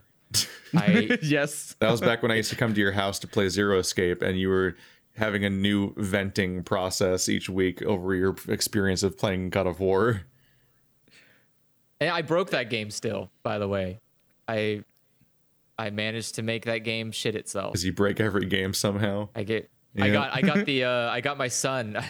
I bullied my son into the ledge of a, an elevator, uh, and I was trying to kill him, and instead he started phasing out of existence, and so he was he was That's better. He was uh, he was basically pulsating so fast. That Dad, I don't feel so good. I was, well, so I was sitting there and I was like, I was, I was looking, I was like, oh, okay, so I guess we're supposed to reach there. And then I turned the camera around, I'm like, boy, boy, boy, what the fuck are you, boy, stop, what are you doing? He's like, I was like, boy, boy, get it, what are you doing? It's like, you're phasing out of the, you can't leave me alone, I want to leave. And he's like, pop, and he just like phased back into normal. And I was like, all right, all right, Ah, they have a all right. they had a Wow. fallback. There's a It's, just to talk about like the cost of this amalgaming of uh, video games or just like amalgaming what uh homogenization of video games it's it's, it's a lot what like cinema? Everything. it's a, well that's that's part of what i'm talking about is fucking thanos is the uh it's, it's like how modern movies like so much in, uh, back when we had theaters so much of the entire screen space in theaters was dedicated entirely to not only competing superhero franchises, but multiple movies from the same superhero franchise that were airing in parallel, and then like Star Wars and a couple of other things. But like one specific style of blockbuster thing, including just this endless deluge of competing superhero franchises, just became all that you saw in theaters. It was like those and a, a handful of animated children's films. And then almost nothing else would ever make it into theaters. And the stuff that did make it into theaters that wasn't those things would just get quickly replaced by more of those things. Like they, you could look at the show times for any movie, and like anything that wasn't that stuff would be replaced quicker. And the stuff that was that was those things would stick around for longer and longer. And in many cases, like this is like a demand thing. Like it's the audience's fault in some cases that they keep specifically pouring all their money into this thing. No, And- it's Disney's fault. It's Yeah, Disney's well, it's it's Disney's Disney is in its complete continued monopolization and so on. But that's also like another thing that's being sort of enabled by people giving them disproportionate amounts of money all the time too. Like there's a there's a back and forth here to some extent. And so to some extent, Well, like thing- it's, it's often that people just don't look any deeper into these medias, so they just they they that's that's like the, that's the total of what they consume in many cases. It's just like this is the big popular thing, and that's all I hear about. And I won't really try to look for other stuff, and so they just consume the popular thing. So it kind of has a feedback loop of until that But becomes all that there consider- is. you have to consider that Disney knows that in advance. They Yeah. they they make they rely on the people. You know, it's that feeling of you you're rewatching a TV series that you've watched five times already instead of looking for something new. Just Yeah. because it's comfort food basically. And they Disney preys on that sort of feeling, and they know that people go to the cinema and they don't really know what they were gonna watch, and then oh, there's a new this franchise that I already sort of know out which is for me it's completely baffling because if you, I, I personally if i go to the theater i'm like i'm gonna watch something new i'm gonna be engaged i don't want to be Oh yeah, like even when people find out a Star Wars movie is bad, they'll still watch it over a movie that sounds like it's supposed to be good. yeah yeah Because Star the- the- Wars. I, I, I'm not saying this as as judge.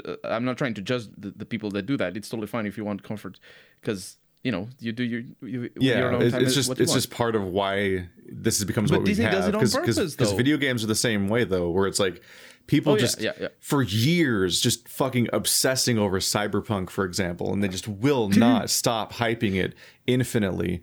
Or like yeah, like the the fact that like Sony is eternally rewarded for amalgamating all their games into the same fucking similar thing because like, like this formula sells and it's because it's like yeah because people keep buying that because they're afraid of Or new Call and of different Duty, things and they evade it electronic arts.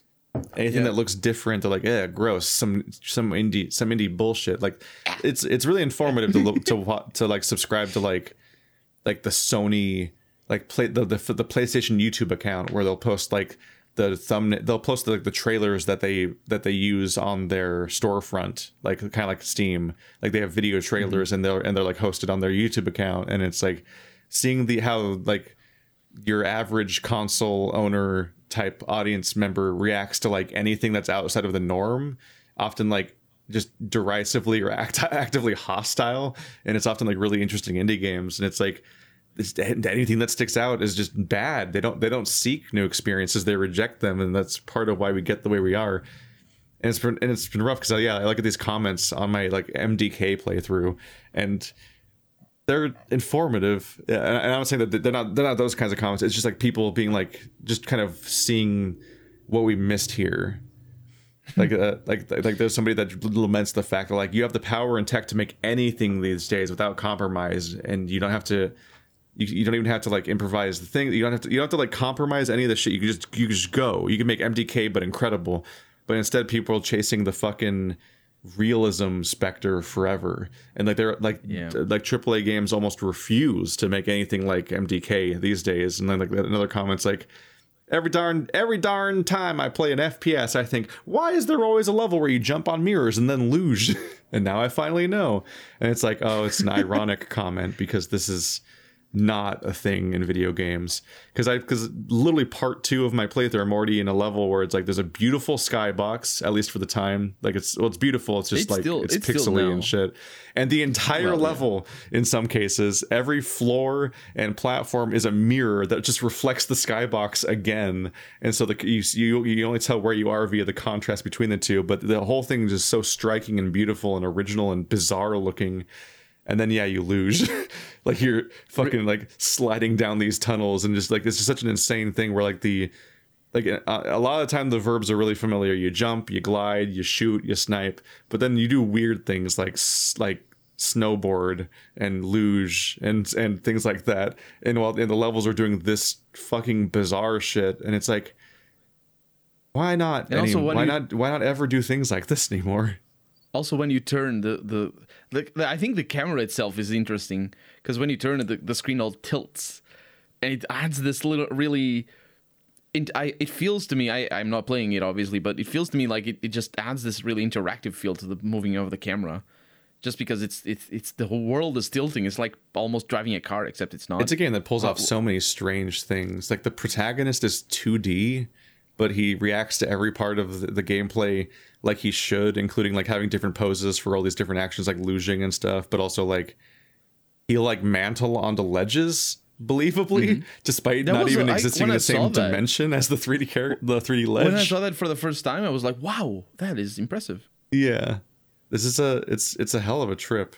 And then there's a there's neat elements like how when you snipe, you have what I what seems to be the most extreme possible zoom of any game I've ever seen. I don't think you can zoom that far with a sniper in sniper elite games.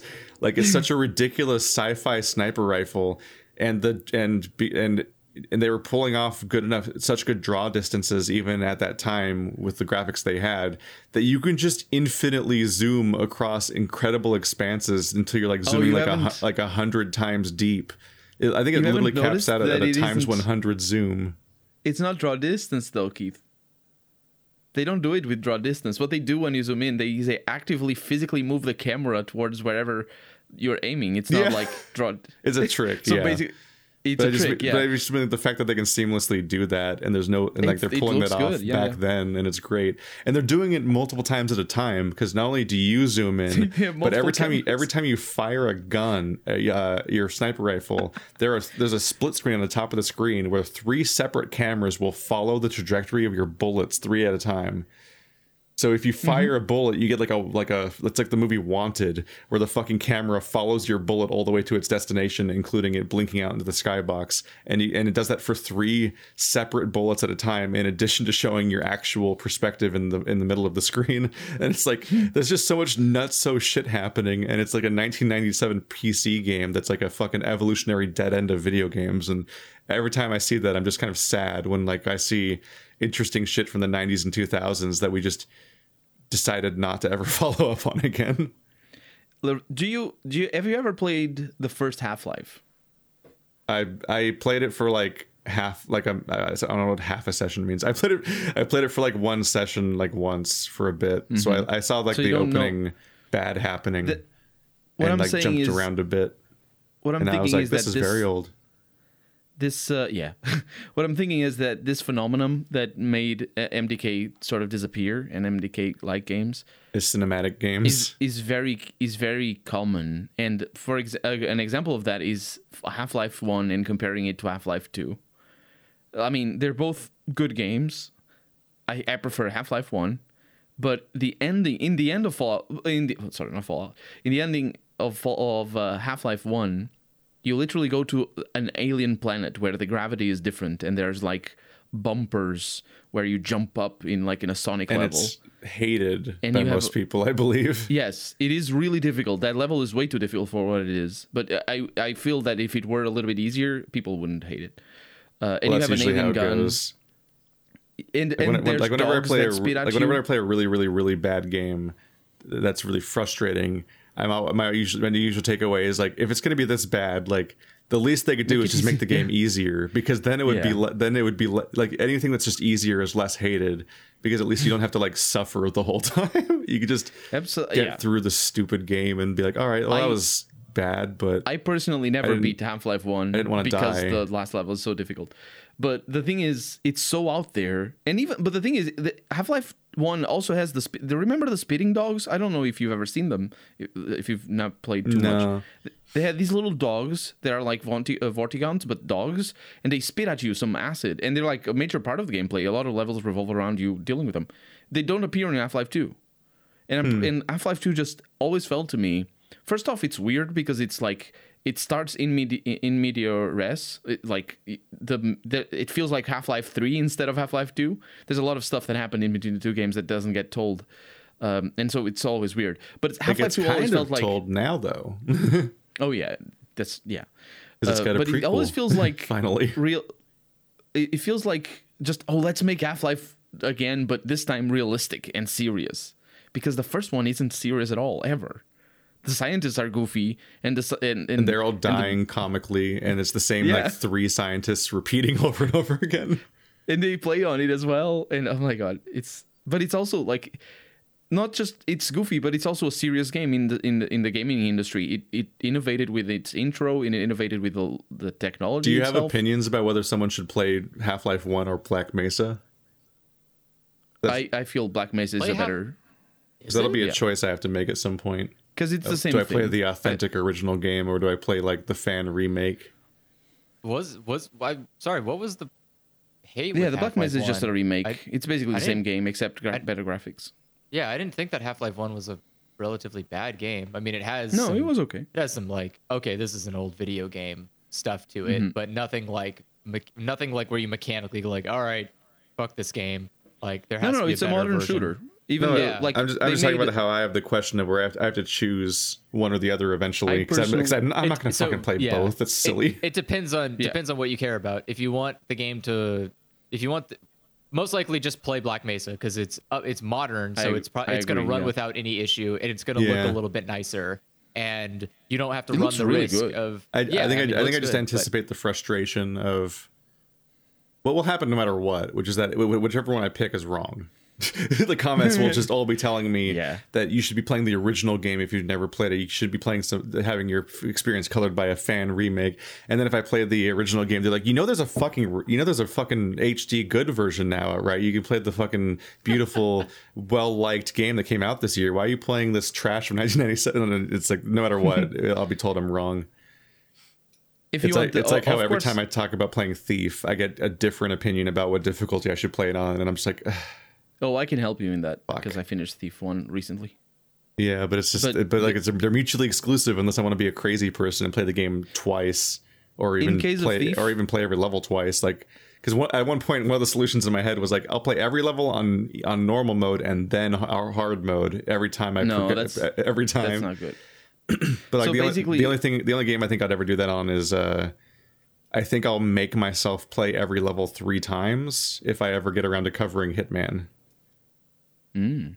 Because the whole point is having different solutions for each level and the the sheer like possibility space of each level. The alternative was Just to make- play every Hitman level twice, but with a co-host, and they we when we commit to always never killing the the enemy the same way, and we take turns. Just make different let's plays. Just let's play instead of, you know, different let's plays. I suppose that's a. But no, well, I'd want to do the same level multiple times in a row. Oh, uh, I see. Because it's, it, it's easier as in well. your head. Because like in the thief case, it's like I'd explore it on normal and get the story, and also know the layout of the world at least the first version, and then I would play the hard objectives for to get the full experience after I've like scouted it essentially. And in Hitman, it's like you, you the best way to iterate on your previous run of the level is to have just played the level and not like play the whole campaign then start over again and so on. The thief. I, f- I find it interesting that you're. I, I, saw your comment about it. I I don't rem- remember what video it was about thief. I think the Uh, MDK you video. Uh, yeah.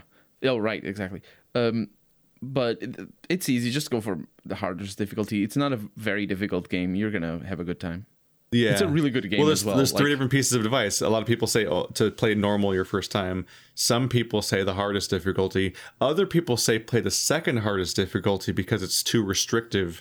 Because you get because on the second hardest difficulty you have most of the objectives, so you're kind of getting the full experience, but you don't have to deal with the fact that the hardest difficulty makes you play as a pacifist for the entire game, therefore making most of the tools pointless and useless. Oh. So there's so many schools of thought, and no matter what I pick, I'm wrong.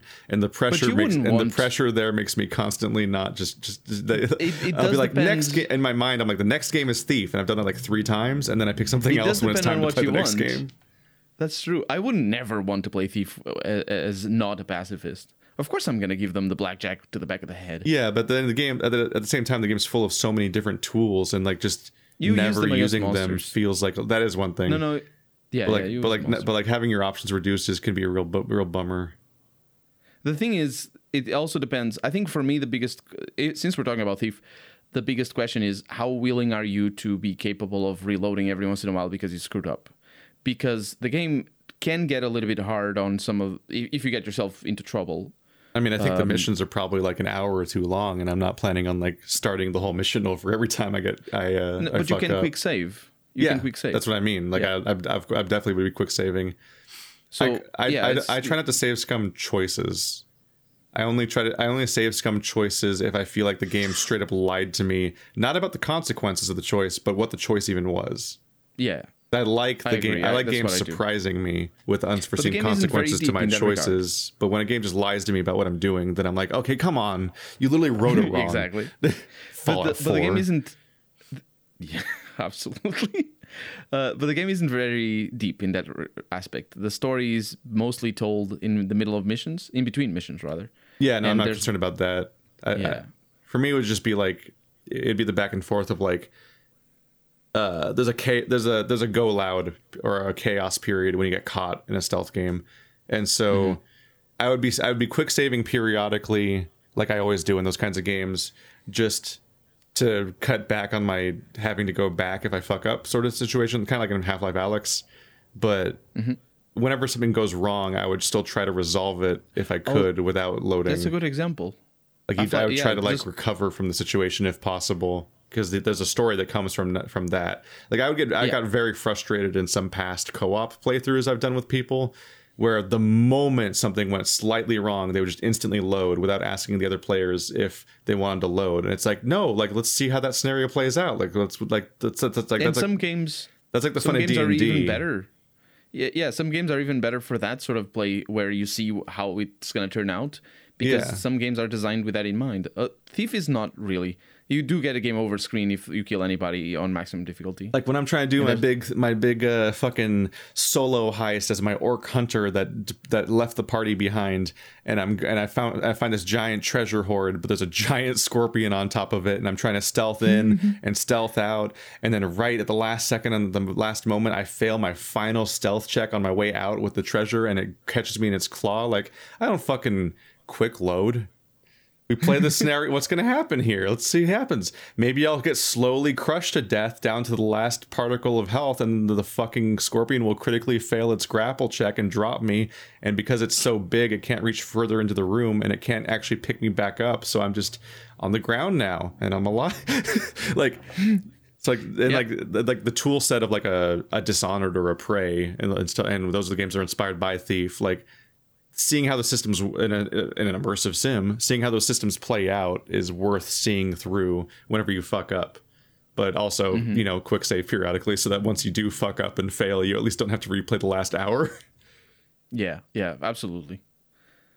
Uh, the thing, the good thing about it is that uh, there are some missions that if you if you look at the objectives, because basically the way the game works is when you tell you- start a mission, it has a list of objectives, and the objectives get added or extra difficult depending on the difficulty level that you choose. So if you look at the objectives, and are like, eh, I don't really care about collecting all the money. I'm just gonna play on normal instead of hard or whatever. Because there's there's at least one mission where the only difference is the amount of money you collect, and if you don't care about that, if you don't Yeah. want that as a yeah, you just although that, although that itself is like encouraging you to fully explore the area and but so you can on. still fully explore. It just doesn't uh, hang over your head as a fail state. Yeah. Shit's complicated. That's the that's the argument for normal is that you can still do everything even on normal. It just don't doesn't require you to do it. I But find I, I increasingly find that running a let's play channel is like an endless series of like opportunity cost choices. Essentially, Yeah. Yeah. it's like okay, like if I make this choice, then I, that means I don't do any of those other choices, and like that's just what this playthrough is. Like the choice to carry Vincent throughout the whole of Half Life Alyx. Like this is now a Vincent playthrough, so that you've lost the chance that for this ever to be a non-Vincent playthrough, and there's different variations of that. And then people be like, "You gonna are you gonna replay this game or re- or redo that game?" Because like, uh, "You should replay KOTOR, but the other side of the story, or you should." Ah, NieR Replicant HD, whatever is coming out. You played NieR Gestalt before. It was like a tweet that came out today at me, and I'm like, no, I'm not gonna replay. I'm not gonna play the HD remake of the Japanese version of the game that I already played. Like, it's just not. The opportunity cost is not worth it. Like, if you have infinite time, I'm like, yeah, sure, that seems kind of fun. But like, I don't have infinite time. Every single playthrough I choose technically comes at the cost of all the other playthroughs I could have chosen. And so like there's such a specificity to like why like what deserves being replayed and there has to be like a reason for replaying a game or spending or doing like multiple styles of game and so on. And like it's like I, I can see a special case for Hitman, for example, or like a game like Dark Souls with all its different playthrough styles and how important it is to, to me and the channel and everything, and, and that's how how specific and, and monumental that is. But then like something like Thief, it's like, yeah, I could play Thief twice, or I could play Thief two. Do you want to play through a Thief two? You gotta think about that Hmm. Oh, Thief real is hard, so guys. Difficult. it's such a difficult game, though. But you should. It's it's fun Yeah. sometimes. I It's play every first one. game all the time, constantly. I- I never I stop playing video games. I Don't do that sleep. Sleep almost is for weak. in a way. I do that almost more than anyone, and yet still unobtainable as a goal. I feel It's like I'm Avatar evidence. all over again. I feel like I'm evidence the towards the of idea that if you try to fully embrace the idea of playing absolutely everything, is like it's you just re, all, the more you play, the more you just get into the culture and understanding of how many games there even are, and the more you understand how impossible that idea con- as a, is as a concept. Yeah. That's uh yeah, that's the that's the, the limitless time problem. Uh, is that there are there are always going to be more games and there are time in the world to play them. And so people- must Not even this- time to play them. Given this infinite variety, they pick the most boring ones.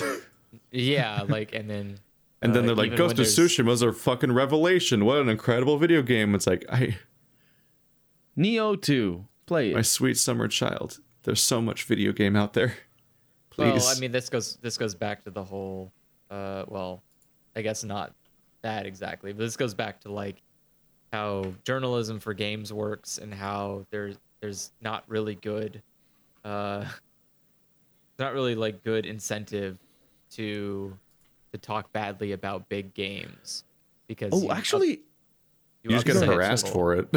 Yeah, you get harassed you for get it by dac- people you who, get doxxed and death threatened for criticizing like- a game mildly because of the sheer scale of its fandom. Even though it's not out yet, it has a fandom already, and it's like people are fucking exhausting.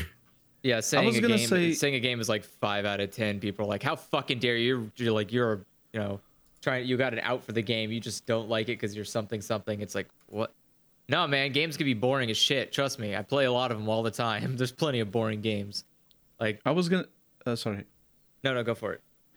When you said how games journalism works, obviously there's still a lot of games journalism being done and good games journalism. But I was gonna say, does it work? Because kind of YouTube and Twitch kind of broke a lot of the the some what, what a lot of people had need for game journalism. It kind of broke that. It's the finding new Because you can just go look at a thing. Yeah. I mean, Yeah. that was like that's what we But, talked uh, about now with the the idea But of like fair use. Is like, well, at some point, like people, how else do people get an informed decision about a game that they're going to invest sixty fucking dollars in, if not seeing someone else play it?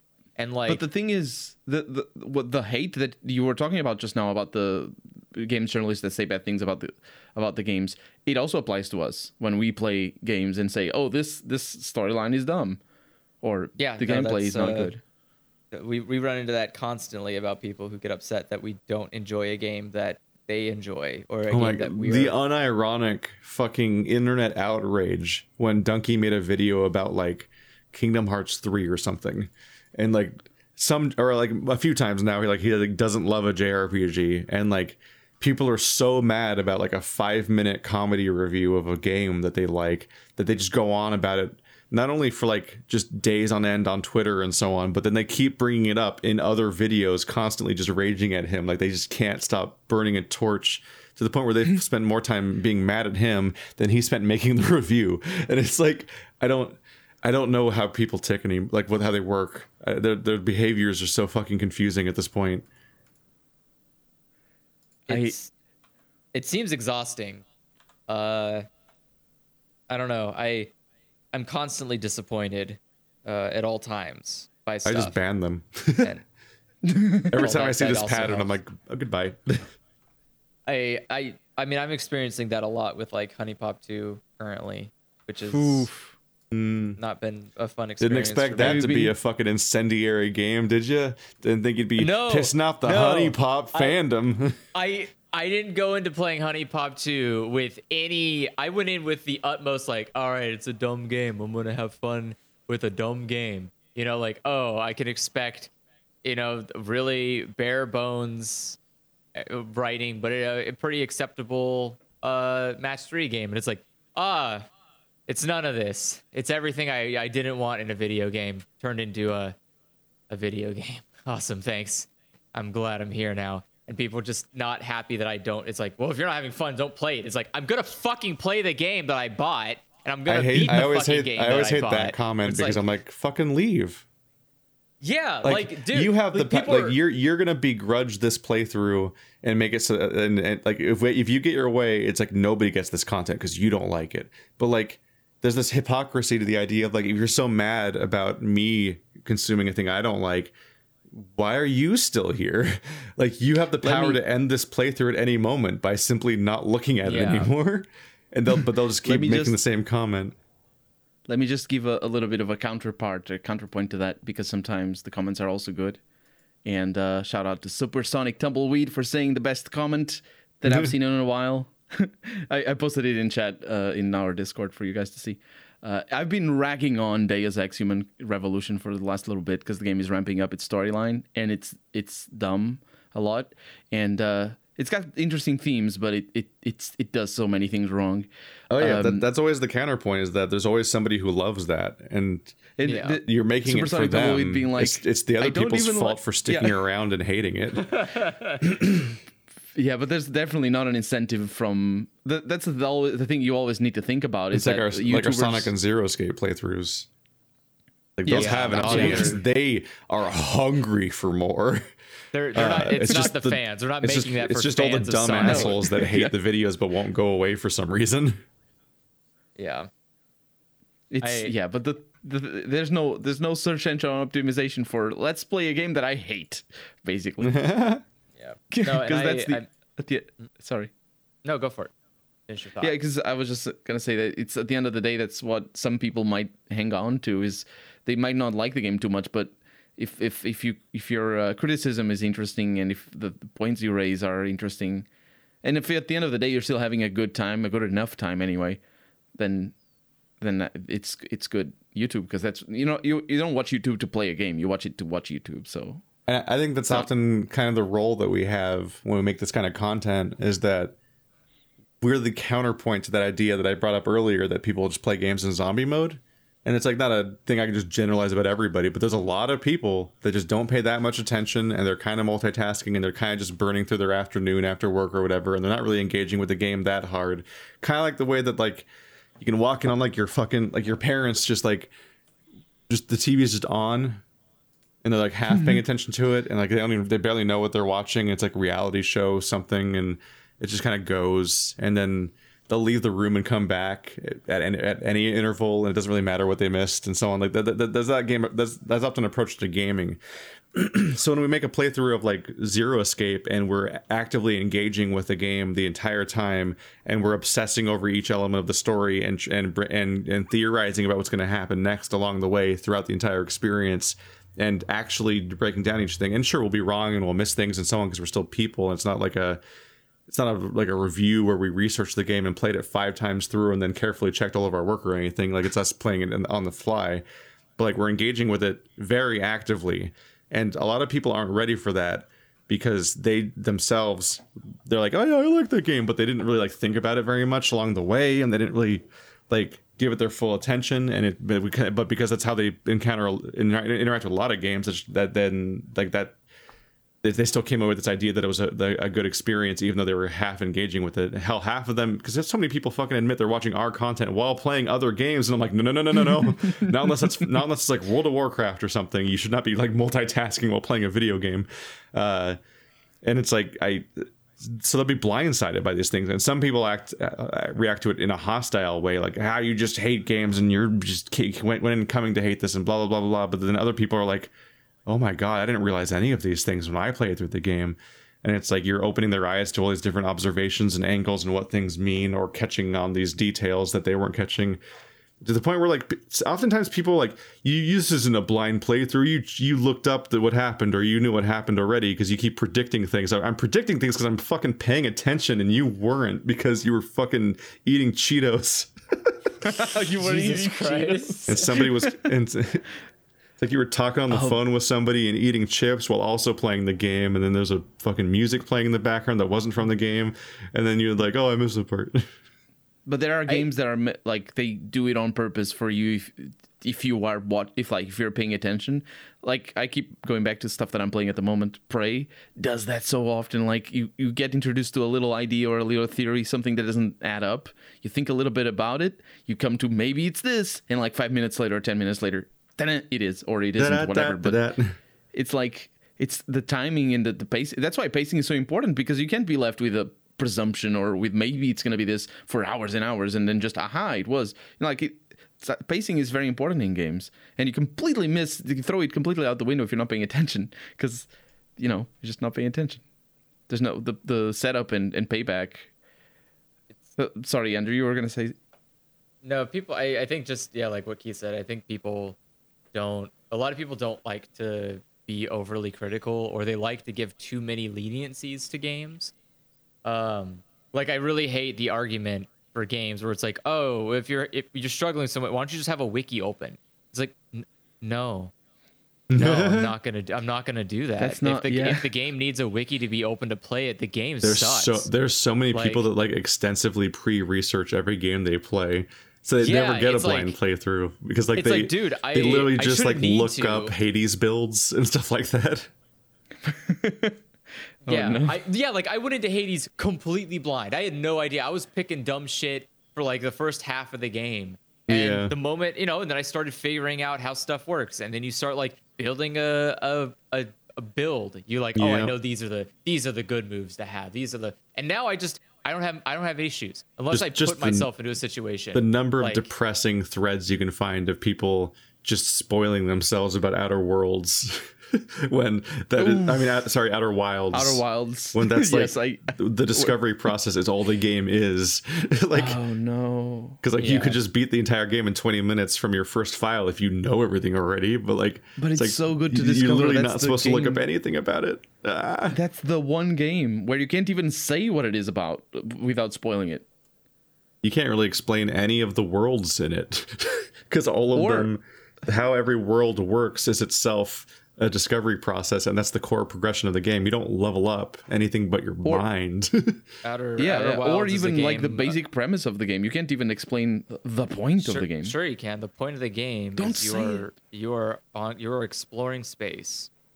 Enjoy. i went into outer wilds not even knowing about the core loop Yeah, that's what I'm saying. That's what you can't say if you know which that. te- which which frustratingly actually that is spoiled on the store page. Yeah. But I'm like, I didn't even know that. Like, I just jumped in because it looked. Cool. I didn't cool. know that either. I was lucky. and I was, and I I'm- I was actually it. Yeah. annoyed to find that you're supposed to know about that. Basically, it's like, it's the it's the bullet point thing that everyone introduces the game as being, and they explain it as that. And I'm like, no, don't say oh, that. I liked finding that by myself.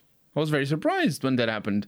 I was like, Yeah. Yeah. wait, what? No, I what mean is that's this? that's the thing is like I, I and so I don't I, I hate that crap. I hate I hate the I hate the feeling where I'm like I don't really like this game and people's counter arguments are like yeah but you're just approaching the game wrong. I'm like am I am I actually approaching the game wrong or do I have like is my expectations too high for this game?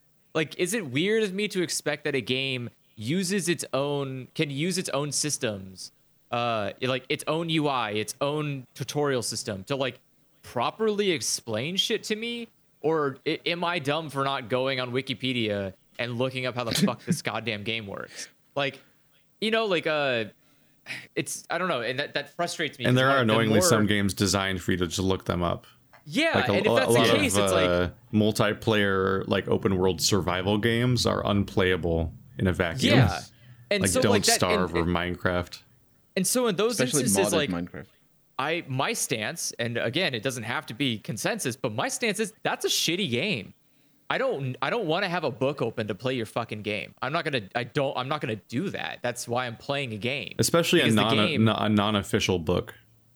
Yeah, hmm. like I yeah like, like if it- it's an old school video game where you just kind of have to use the manual to, to So- fill in the so gaps here and there that's is- different than like use the public wiki because we didn't make our game playable at least Minecraft is slightly better about it now. Like you can open up a crafting book and it will show you how to make the stuff. Like, oh, you you want to make a, a desk? Here's the recipe to make a desk. Like you don't have to you don't have to like go on make a desk Wikipedia game? anymore. That yeah, well, you know what I mean. Like you make a table or whatever. Uh, Oh, like okay. if- if you want to make a, a, a, a roof or a brick slant, like you can go into the you go into the crafting menu and you can scroll through the things you want to make or you can make and then pick the thing and it tells you what you need for that. That's nice. That's what that should be in the game. That should always have been in the game. Like why would I need to go somewhere else to find that? Now I don't know what they do. That's frustrating, but you know, that's also part of the exploration part. Whatever. I don't I don't know what this fucking weird eye I have does. I guess I'll have to figure that out at some point. But uh but like or but then you look at the inverse like Binding of Isaac and you're like, "All right, what the fuck is this item?" It's like, "Oh, wouldn't you like to know?" I'm like, "Yes, literally. I would like to know what the fuck is this item?" It's like, "Well, pick it up." Okay, I picked it up. What's the fucking item? Can you tell me what the item is? It's like, you got a boy. And I'm like, what what does it fucking mean? Tell me what the fuck the item is in the game I already picked up. It's it's like I can't make a decision to get rid of it now. Tell me what I just picked up. And it's like, you'll, you'll just figure it out. It's fucking just like, infuriating that Binding of No, Isaac just doesn't tell you what the mechanics are, even after you've picked something up. You're like, what is Yeah, it doing though? Like, what does it fucking do? I remember playing. just- I remember playing Don't Starve, and I picked the librarian, and I was constantly slowly going insane, and I had no idea how to fix that, and I was just like, go, just trying to mash all the systems. Like, what, what is, how does sanity work? How do you improve it? How do I fix the fact that I'm going to be dead soon? And I, and it was just like an infinitely looping, like, fuck you, and it's like, you could try. What was it? I don't remember what. It, I don't know. I what- gave up because the game wasn't fun. I went to Invisible Inc, the game by the same company that knows how to communicate its mechanics at you. Yeah, Because Invisible Inc's incredible. Sandy that's the thing needs that like to have a book. I think. that's the thing that baffled me about uh Hades. But like you're playing Hades, like, oh, oh, oh my fucking god, you can do this? You're allowed to just have a clear and concise understanding of the mechanics before you pick things? Oh my god, you can you can look at what everybody gives you in like this thing called a a UI? I've never even heard of that before. Does, does Binding of Isaac guys know that? There's a UI thing you can make? That's crazy. That's- what the fuck? How did they come up with these genius ideas? It's so impressive. It's That's almost like the redemption thing. It's is almost that like every time. Sorry. fucking been. It's like sorry. It's just it's infuriating to see Yeah. like uh, Supergiant just takes a, a, a genre and goes, oh. All of you have failed at this fundamentally. Let me fix that for you, and then just does it correctly. And you're like, "Gu- gu- gu- guy, guys, could you at least like, copy the fucking homework here? Because fuck, man, you guys are making garbage. like, The thing is- every time somebody tries to gaslight you, when you talk about a game and you, you criticize it, and pe- people co- try to come up with all these excuses, whatever it is, I'm not talking about anyone in specific, but when you find something that works and something that a game that does it properly, you know, like. That, that I think that, that that feeling of oh this is how it's done it's so good when you find it even whatever it is because it, it doesn't necessarily have to be a perfect game like Hades it could be just a partially perfect game but you know you can pinpoint you know even either it's the level design or it's the shooting mechanics or the writing Yeah. or whatever I mean, there's that's the thing too. Is like there are some mechanics that work by exploration. There are some, you know, like Binding of Isaac's a good example of this is the the layout of the levels, the way that you figure out how to move around between uh, worlds, and that you can't go like you you can go back, but not after you've gone into the room the first time. That's a that's a mechanic that's good to learn by experience. You go into a room, it locks you off. You go, oh fuck, I'm stuck here and then you re- and then once you finish the room the doors open up and you go back to the room you went before and it's open you don't you don't get locked out again because you've cleared it and you go oh you can keep going around the room uh, gotcha like you don't need a tutorial for that but when you pick up an item in a room and suddenly half your health is gone you need to go like sorry what? What the fuck happened? What did that just do? Was that just a punishment? Did i get anything for that? Is is there like did, was this was this a bad choice? And the game's like ah you'll figure it out when you die. And it's like okay Was it a bad choice, and, th- and then you die and you go so what did it do? And it goes you'll figure out next time you encounter it. I'm like i'm gonna fucking kill what does it do? Just tell me what it does. Like hades when you die uh or when you succeed, it shows like when you sorry, when Hades, when you pick an item, when you pick a thing, it tells you exactly what it does, the numbers that it does, and all that stuff. When you while you're playing, at any point you can stop the game and you can look at all the things you have and figure out all the stuff that it does. And when you win, you can go through and interrogate every single upgrade that you have and see exactly what it was doing and helping you. And it's like these are important, valuable data sets that you can use to better your runs, which is the whole fucking premise for wanting to keep playing a roguelike. Like the whole point is that you want to keep doing it so you get better and better. And so you need to figure out like what didn't work and why. Like if you get a stupid shitty fucking ability that does rupture, but it doesn't mean anything because there's no walls to push a boss into, then you look like a clown running into an enemy and hoping that they're gonna bump into a wall and they never do. And you're like, well, this fucking didn't work. And now you know next time, like, don't bother with that. Unless you're gonna go like fill out the entire Seder room because there's fucking walls everywhere. And now you can just Yeah. ping pong people of fucking death. Like there's value Although, and you can although say that's just that's just knockback and and wall slam damage, but rupture actually applies to anything that would do knockback, even if it doesn't.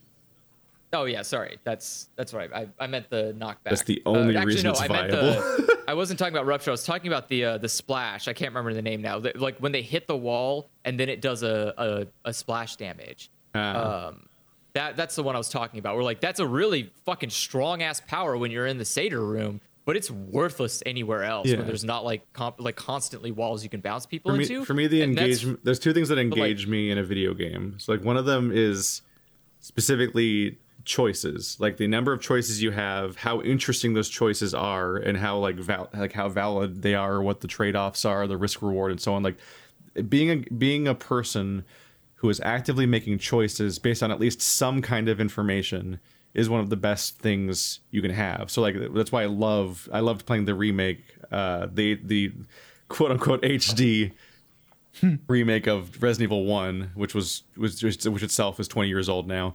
Uh, but it was remade again, but not that not that remade. it was just ported again. But uh, like that like that that fucking original Resident Evil where it's like, okay, here are the rooms where the safe rooms are. Here are enemies that are dangerous enough to be and inconsistent a little bit enough that there's like a gamble here of how of how well en- engaging with them will do. Like how well will running past them work? How well will shooting them work? How much space do I need to shoot them? Uh, before they catch up with me, or how much space do I need to evade around them? How much ammo should I have? You're making all these choices specifically built around the fucking perfect mechanic, which is save rooms. I love the save rooms in Resident Evil games because that's where you make your choices. You have a little bit of quiet time where the song plays. You're like, okay, this is a I've escaped momentarily from the from the horror game. I'm going to open this box up. Here's my items in the box. Here's the items on my character, and I need to choose how much do I want to carry? How much space do I want to leave open for stuff I'll discover along the way? I'll open my map and figure out the route of like where do I want to go next, either to explore or to go back and solve a puzzle or use a key that I've found. And what items do I think I'll need along the way? And you're there's so many choices being made there. And, and then then once you're playing the game game, you're making snap choices along the way that are either a mixture of like your your plan and the improvisation you have to do along the way, and that's so fucking compelling. And then the other half of what makes games really interesting is usually uh, discovery, just your your natural curiosity being satisfied by you wanting to explore and find things and figure things out. But there's like right ways and wrong ways to do that. So like in the, the Dark Souls way and the Resident Evil way of exploring is just fucking great.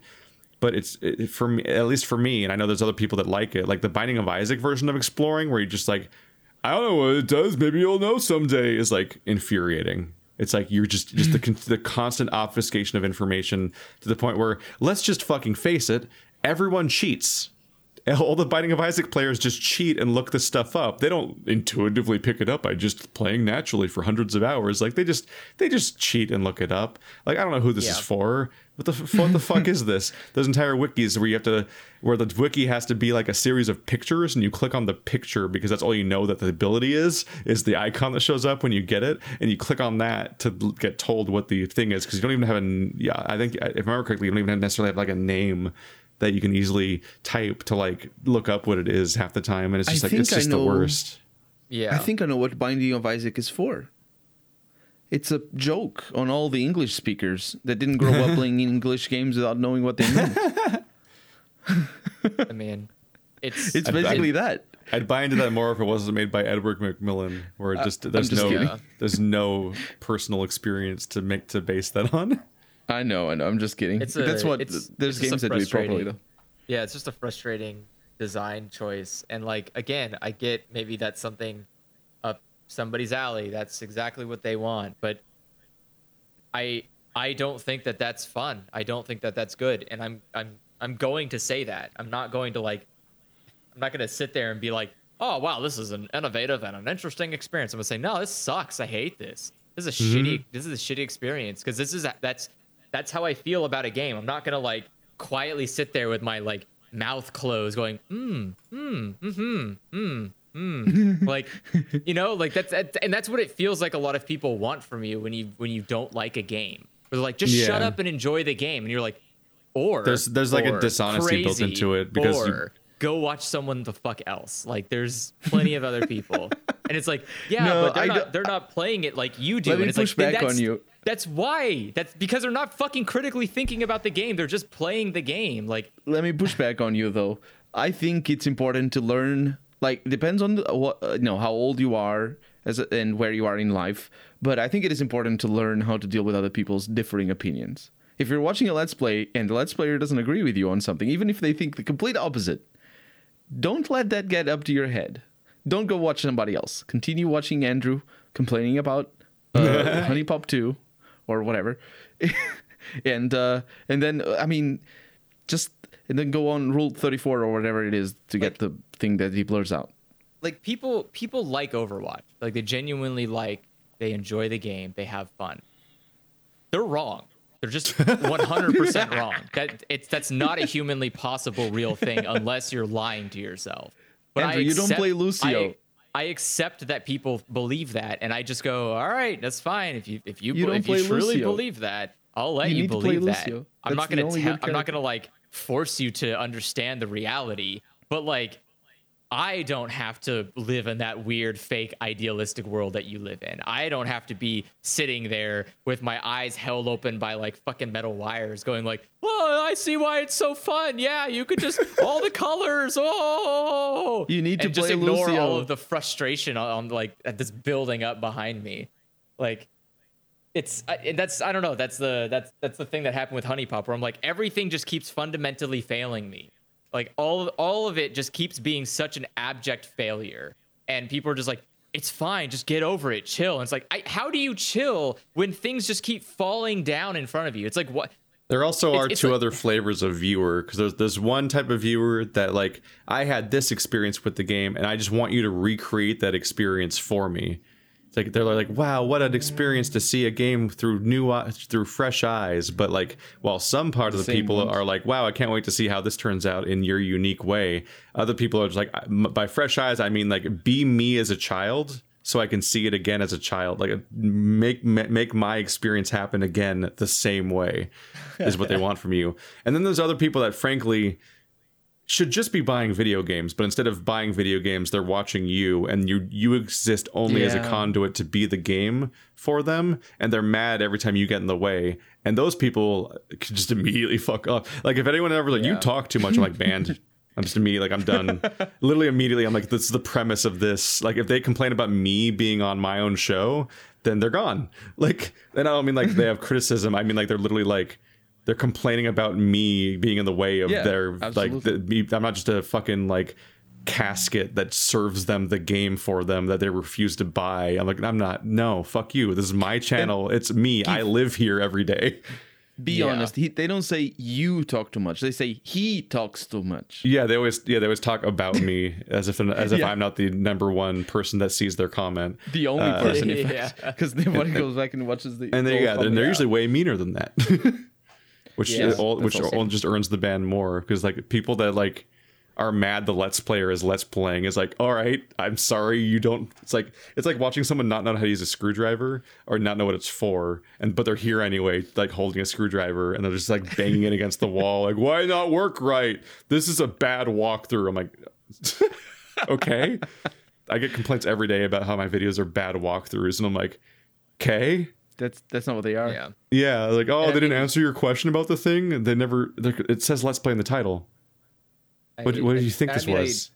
I, I I give concessions at times where I understand that like, you know, okay, sometimes it isn't fun to listen to me just keep complaining about the same thing as it continually kicks me in the shins every time I encounter it. yeah, but, but, sometimes like- you're stuck in the middle of it, and that's just all the game's Yeah, giving you. it's- Is just it's that's just all it has for you. Yeah, that's all it has. And so like my solution to HuniePop is like I just don't play it sober. I haven't played I just haven't played HuniePop sober the entire like for like seven episodes now. You do And- sound a little bit affected. That's true. it, it's it's so, it's infuriating. I hate it. I, I like the moment I stop recording, I'm like, God, what a fucking bad experience.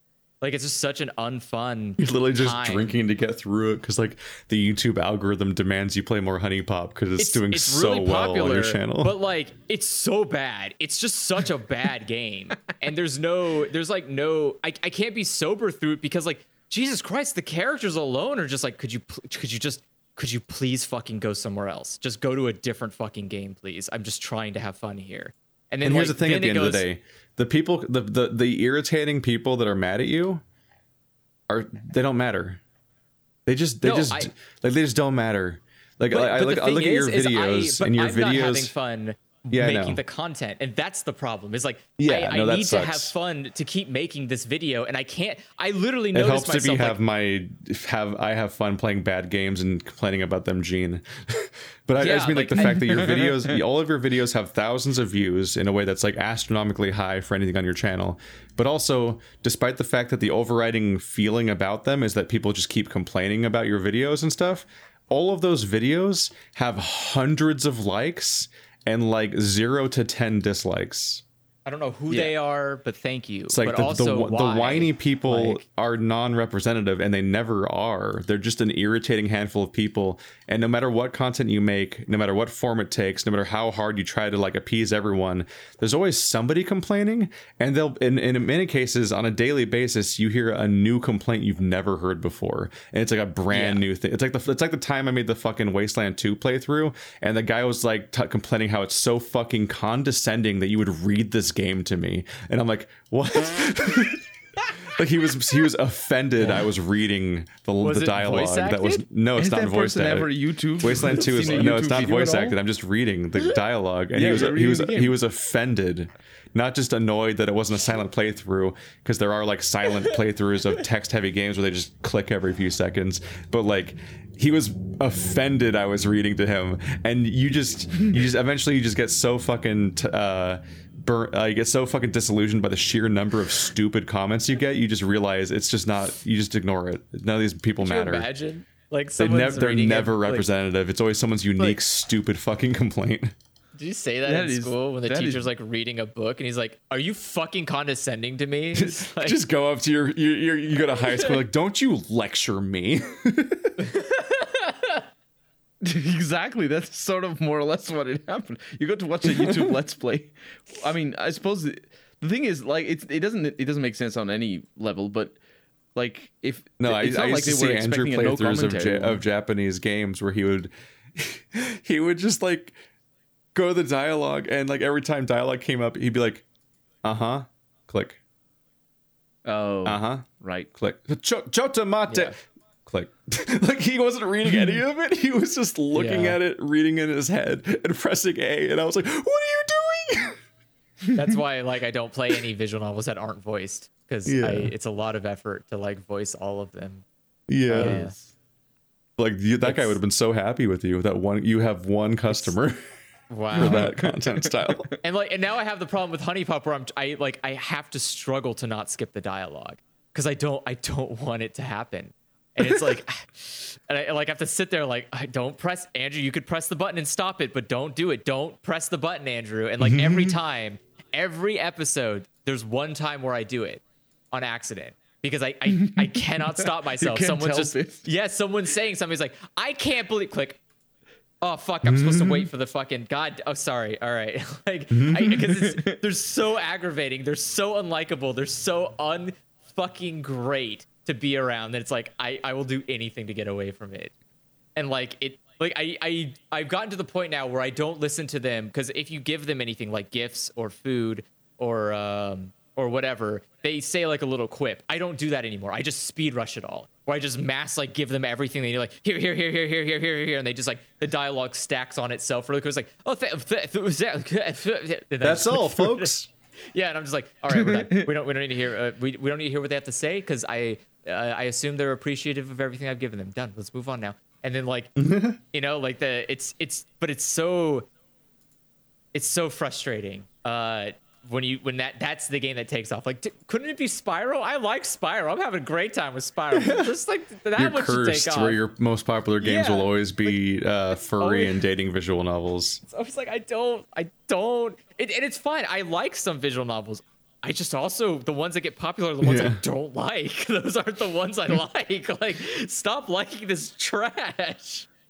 Like, why? Why? What? What about like when I played It's always the One? trick. it It's like was- the, the the popular comment from the audience is just play what you like, but also you won't watch it. Yeah, like that's the thing. It's like all the comments in HuniePop are like, it's fine. You have enough charisma to carry the channel on your own. Just play games you Yeah. like. No, I don't, because I've been doing that, and people don't watch them, sir. it's so common not that my favorite playthrough on the channel at a given time is the least watched on the entire Yes. thing.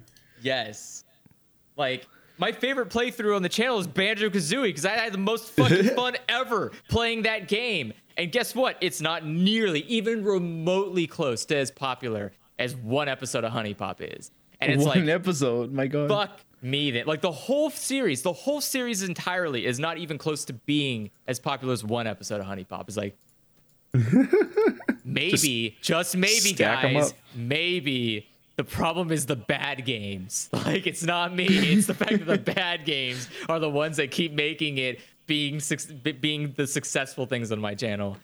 And it's not like I'm not some kind of savant here. I'm not playing HuniePop like some fucking 4D 200% IQ chess master. I'm not like every match is a fucking intense, stressful game. It's like, oh, four, three, three, four. Uh, if only they didn't fuck this part up. Four, three, three. Oh shit, I might not make it. Four. Oh wait, I'll make it. Three. Like, it's it's a match three game. It's so fucking bare bones. And Right, because you're like basically just playing Puzzle Quest. Yes, and they try to spice it up. They throw a little fucking salt guy spice on it, where it's like they got baggage, and it makes it a little bit harder. And I go, It's bejeweled but with right. anime. Oh my god! Wait, what? Sorry, I'm watching your gameplay and it's not even good bejeweled.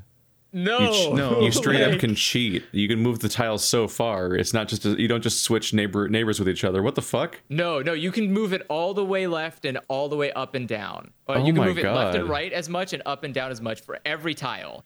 Uh, So it's it's it's it's a it's a game that was already casual, but now it's for Yes. babies. More casual. like they had it, they somehow ultra casualized a game that was already casual. Well, now HuniePop 2 added some some hard modes to it where they give you uh, stupid stipulations. Uh, so so HuniePop isn't that S- bare S- bones. what is that? There's there is a lot of stuff going on there. So the point is, you it's not just match three. Match each match three you make gives you points, and those points need to fill up a Plus meter at the bottom. sexuality seed. Sexuality. These terms. Um, yeah. The uh, yeah, yeah. By the way, get what do sexuality seeds? Fucking- uh, the game doesn't explain them to you. Uh, you have to figure that out on your own. Well, unfortunately, we desperately need to stop Yeah, because but I need. I have. yes, I do. have only a half an hour to cook and eat dinner before the stream, so we're gonna close things off here. If you want to ask us questions, send them to dialoguechoicespodcast at gmail.com. Uh, no one does. and go watch HuniePop 2 on Andrew's we'll channel. talk to you about geography. Go watch Andrew's Spyro playthrough, and like, comment, subscribe on it. Do all the interactions on it to boost us on the algorithm. While I'm having fun with it. It's, neglecting it's me. while while neglecting to interact with this HuniePop playthrough It's me so being it fails. I can vouch. it's, I it's can vouch for. I can vouch for uh, the Spyro playthrough being better than the HuniePop one because I watched a little bit of each. Andrew does and, like uh, games sometimes. It's just that whenever he does enjoy a game, nobody watches that playthrough. And that, that stands It for is- both his solo stuff and our co-op stuff. It's always it the least popular and the least popular Andrew content is the stuff that he liked. It is important to point out that even though Andrew likes Spyro, he did spend the first two episodes complaining about the game. I did, but but not in a But ne- it's but fun, not it's in a, o- good. but not in an overly negative way. It was just like Exactly, these are things was- that are not good about this game. But It that's was fun. okay. Like It was y- fun. You learn mistakes. Like it, it was the first time they made a game in a 3D platformer, and they figured it out. Like Yeah. it's all all right, right. good night, everybody. Good night. Bye.